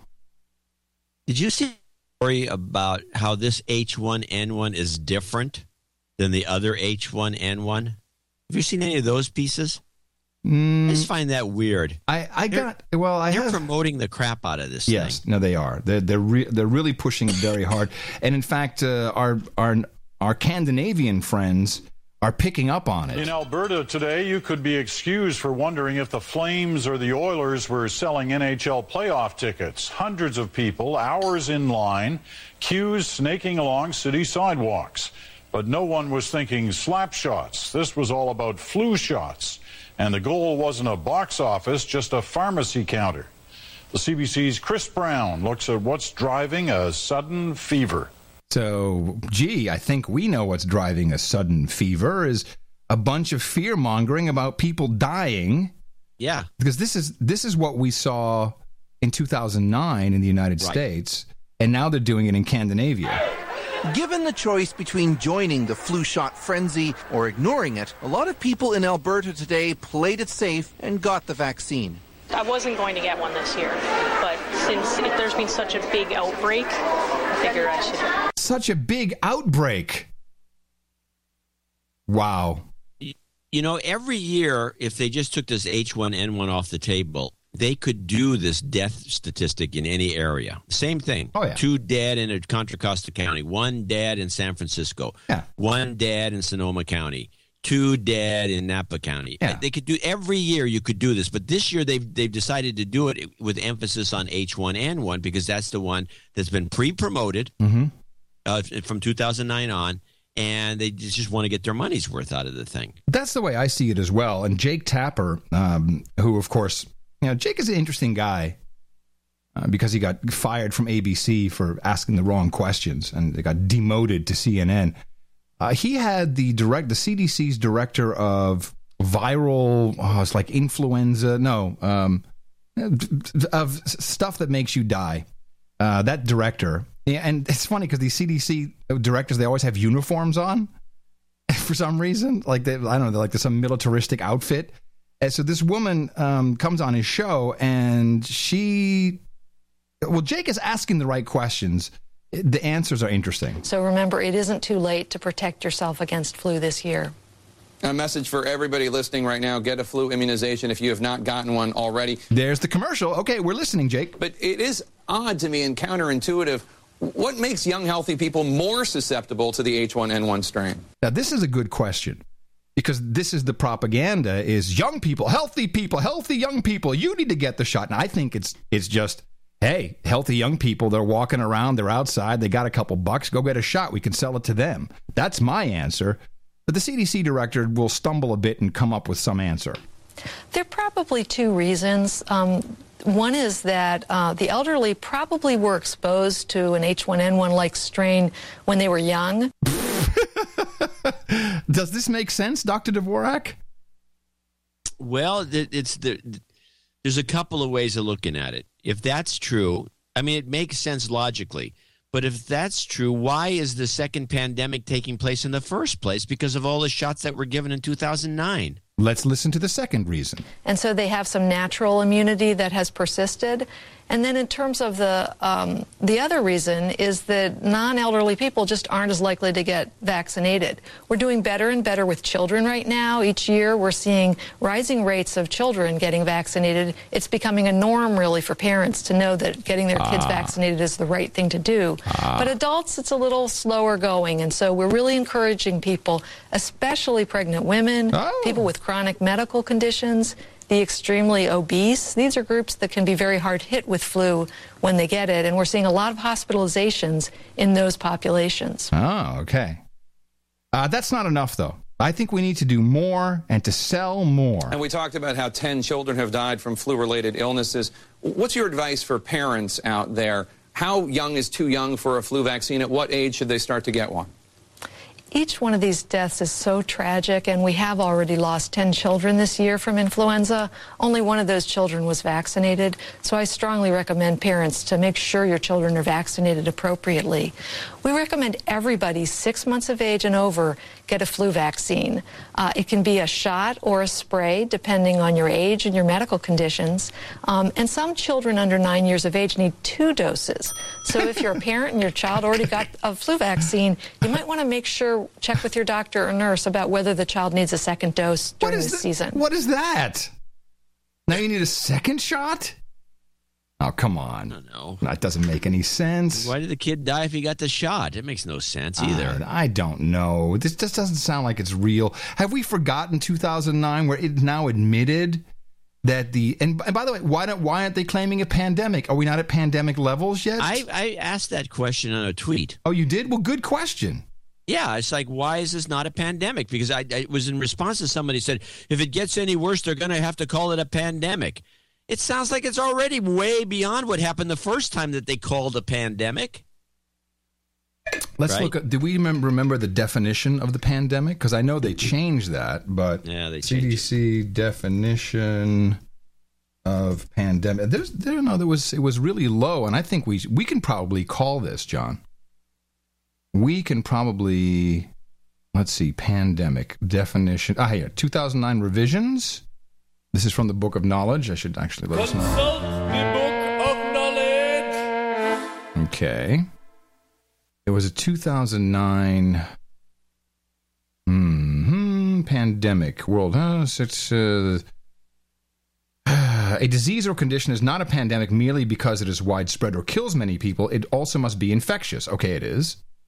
In a virtual press conference in May 2009 on the influenza pandemic, uh, Director General uh, said an easy way to think about pandemic is a global outbreak. Ah, it's not a global outbreak yet, John. That's the problem. Well, Canada, the U.S., there must be. Well, they're just not playing it as global. No, not yet. It has No, to be in getting- Europe. It's a little late. It's getting a little late. Well, maybe they can still have some time. Yeah.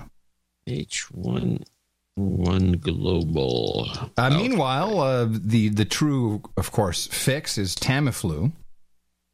Uh, it looks like we have a shortage of Tamiflu now. Yeah, and they're jacking up the price. With health news, the CDC said today the flu is now widespread in two thirds of these United States. That is up sharply from just a week ago at this time.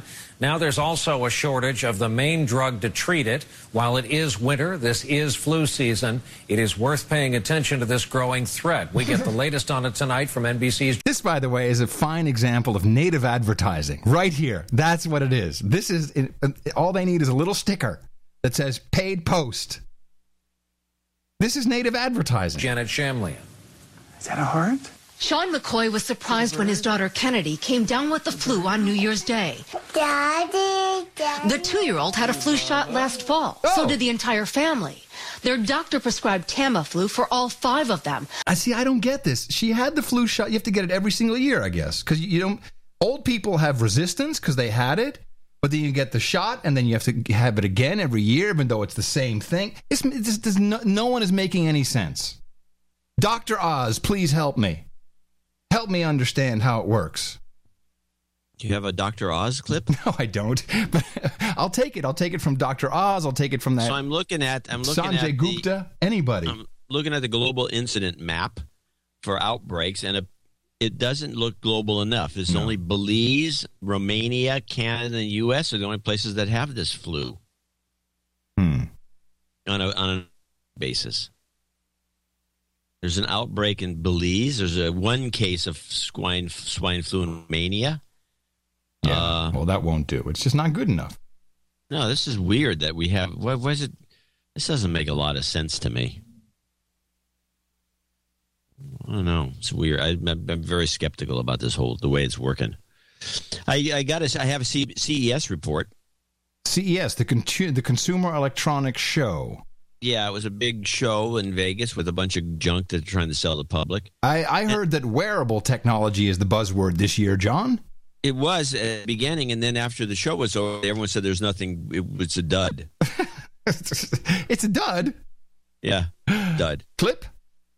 So I have this CES report with it. There's a there's a thing a guy says in here that just this is the reason I don't go to these events, and this is why I'm kind of is I'm going to tell you what it is. It just galls me that these people get away with saying certain things. TVs. When it comes to glass, everything's curved now. And LG's new Flex phone. And they say that they could actually come so thin that you'll be able to someday be able to fold your phone up. LG also unveiling Home Chat. Turn your appliances on and off by text. We used to rush home to turn on the washer and dryer. Now we can hit send cleaning, send it a text message, and it'll start cleaning. My favorite? Go. We used to rush home to turn on the washer and dryer. I can't wait. Honey, let me do it, please. Who rushes home? I'm asking you. It doesn't ask Adam. Who the heck rushes home to turn on the washer and dryer? Oh, God, I got to get home on the washer and dryer because if I don't get there in time, I won't be able to turn it on. I mean, what is the logic here? well, it's the same logic that is, you know, makes my refrigerator know that I need milk and orders it for me.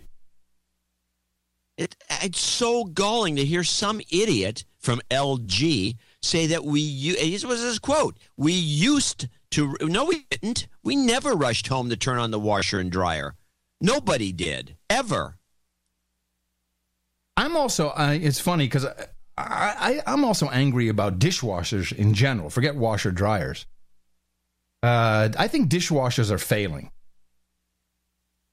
When you have to put the, the the forks and the spoons upright in the little basket, otherwise they don't get clean. This technology is not good enough. You know what I mean? I like my washer. And I, I what do you use have? a- What kind of dishwasher do you have? I uh, did a lot of research before. We had a used to have this. I think it was a Frigidaire. They don't even make them anymore. By the way, this High is this is pressure tech, this is stainless steel. This is tech news you really that will really help you. This is high pressure stainless steel. It was like the thing kept high pressure. The kept, the thing kept blowing up. So I did some research and realized that you don't want a stainless steel interior. You want a plastic interior because it's it's really quiet. Stainless steel is really noisy, so you want to get rid of that. So I got a Kenmore, uh, and, and you don't want electronic controls because it's a wet device and it's going to screw up because of water. The thing is just all you know, just a water device. Right. So you want just a, t- manual controls, simple plastic interior, Kenmore. Kenmore. Fantastic product. And uh, and cheap. And do you have to pre-wash your plates? No. It's got a grinder in it of some sort. Yeah, this is what I want. This Get a cheap. Kenmore that has the grinder and it had which grinds stuff in the and it gets rid of with plastic interior, which is a lot cheaper than stainless steel. What do you want stainless steel in? Who cares? And it's just a dynamite product. I'm looking now. Grinder, you say, huh? Yeah, it's got some sort of a thing that grind. You know, it gets all this. If, if food gets goes into something that grinds up the big pieces. The chopper blade, is that it? I don't know what it's called anymore. The Kenmore Elite dishwasher. Aha!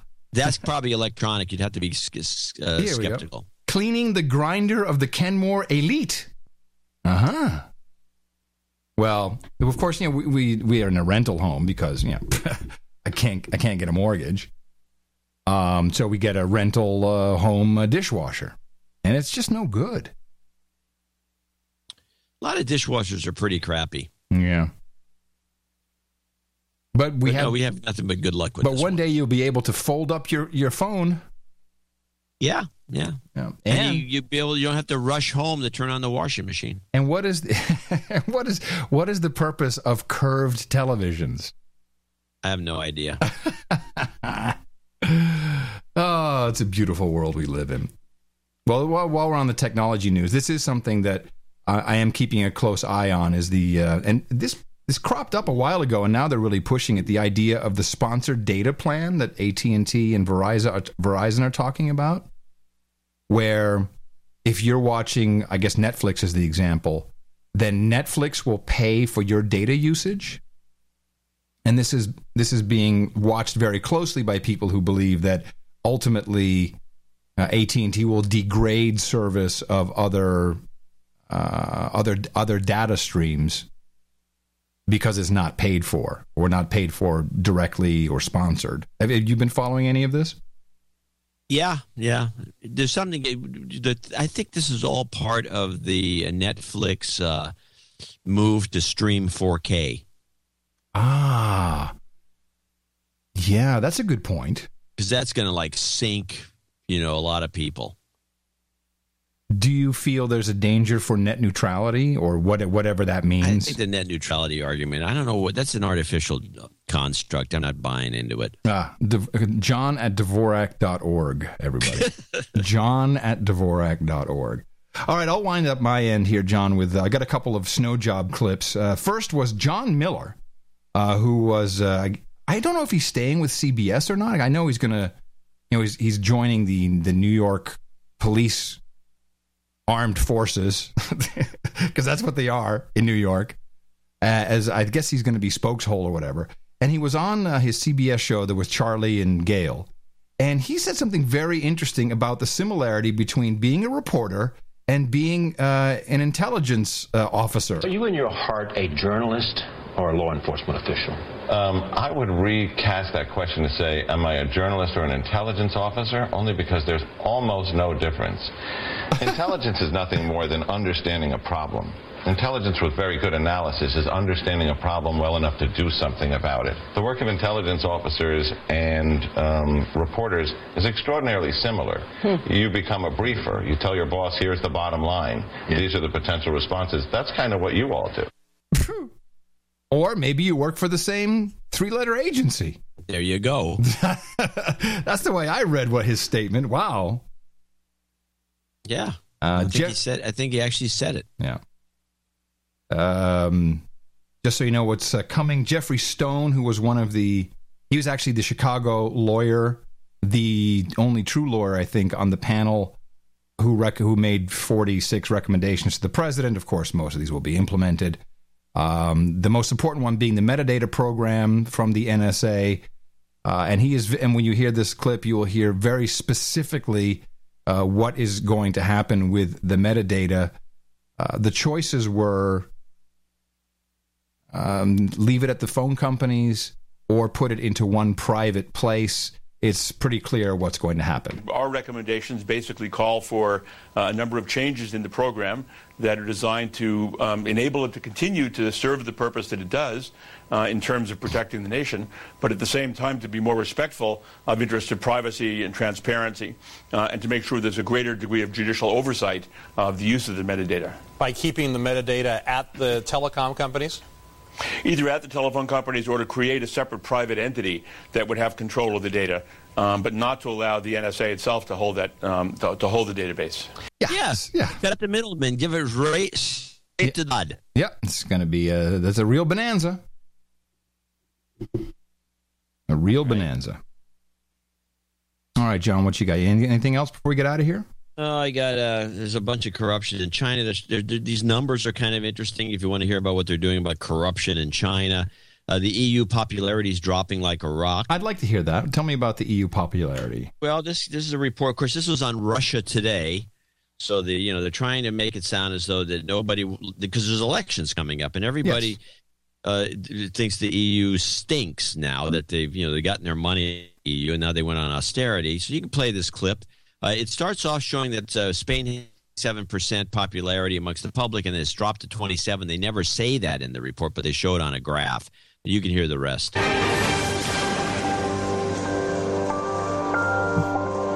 Years of austerity and bailouts are taking a toll on the public's confidence in the European Union, with latest polls showing people's serious disappointment in the bloc's leadership. That doesn't bode well for ruling parties, with key elections on the doorstep. And here's RT's Peter Oliver. Now, in a few months, Europeans will be going to the polls in what could be the most important European parliamentary elections. But the latest Gallup poll statistics, well, don't make good reading for those that will be standing for the top spots across the European Parliament. Even those countries that have received some of the most help, countries like Spain that received 41 billion euros to bail out its failing banking sector, well, in 2009, 59% of the population said they had faith and they supported the European leadership. It's another country that's traditionally been very pro EU is Ireland. They received 67.5 billion uh, to bail out their failing banking system. 70% of the Irish population had previously said that they supported the European Union. Now that number 47%. Well, there's also been big declines for support of the EU in countries like Sweden, Finland, Austria, the Netherlands, Denmark, and the UK. For the first time since these type of statistics have existed, the United Kingdom doesn't finish last when it comes to those that support the EU. Currently, that statistic belongs to Greece, with only 19% of their population supporting the European Union. Understand? Okay. So its numbers are falling. In support, you mean? No, no, only 19% in Greece support. yeah. Yeah, numbers of are falling. The number, the support numbers are falling Right, through the floor. right. Eh, it's just a matter of time. Yeah, well, Miss Mickey uh, wanted an entry in the red book. She says uh, the war is coming. It starts in in Turkey and spreads westward. She's not. She's there's no need to put a prediction in the red book, but I'll put it in. Uh, she also wanted me to say some other stuff. What? Well, she got a lot of grief for what I said about her and Israel. 'Cause She didn't like it. She didn't have a good experience. and she In wants Israel? Yeah, do you remember on the line? The, Oh yeah, you said that she hated it. I didn't quite say that, but I had I have to explain exactly what it was. She was there with her boyfriend at the time, and he was on the, the Israeli national basketball team. Uh, Dennis Reisman. I don't know what his name was. And she wasn't allowed to kiss him in the street. That was one. They detained her at the airport for four hours because they thought she was a terrorist and was going to blow him up, apparently. She almost missed her flight. And she didn't like the fact that when they were driving in the car, uh, they said, please roll down your windows because in case there's uh, uh, an, a bomb explosion, at least the windows won't uh, collapse in on you. And those were the three reasons she didn't have a good experience. That's a reasonable. Yeah, I- but I, she wanted me to make sure I mentioned that. I've gone through security. It's laughable. Yeah. You know, they got some douchebag has had a lot of questions, thinking he's you know figuring something out. It's just a time waster. I mean, look at me. I, like a, I look like a, a Nazi essentially. Why would? Uh, well, well, they were grilling me, but they were treating they treat everyone as though they're Arab Arab terrorists. Right. But whatever the case, I don't know. I, I enjoy Israel a lot. I think it's a very good place. The food is great. The views are good, except for some are pretty. Gr- I mean, there's parts of Israel that are just dirty. Hey, we got to go, John, because we're your your connection is degrading beyond uh, All right, I'll, see, I'll I'll call people up and complain. Yeah, it's okay. It's uh, we were it was good most of the show. But when you hear the show, it's kind of funny. Funny.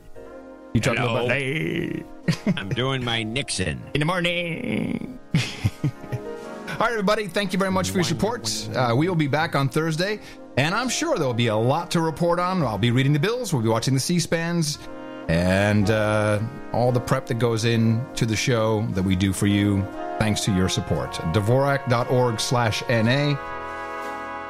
Enjoy your Sunday. Coming to you from FEMA Region 6 here in the Travis Heights Hideout in the capital of the Drone Star State. In the morning, everybody, I'm Adam Curry. And from Northern Silicon Valley, I'm John C. Dvorak. We'll be back on Thursday, right here on Your No Agenda.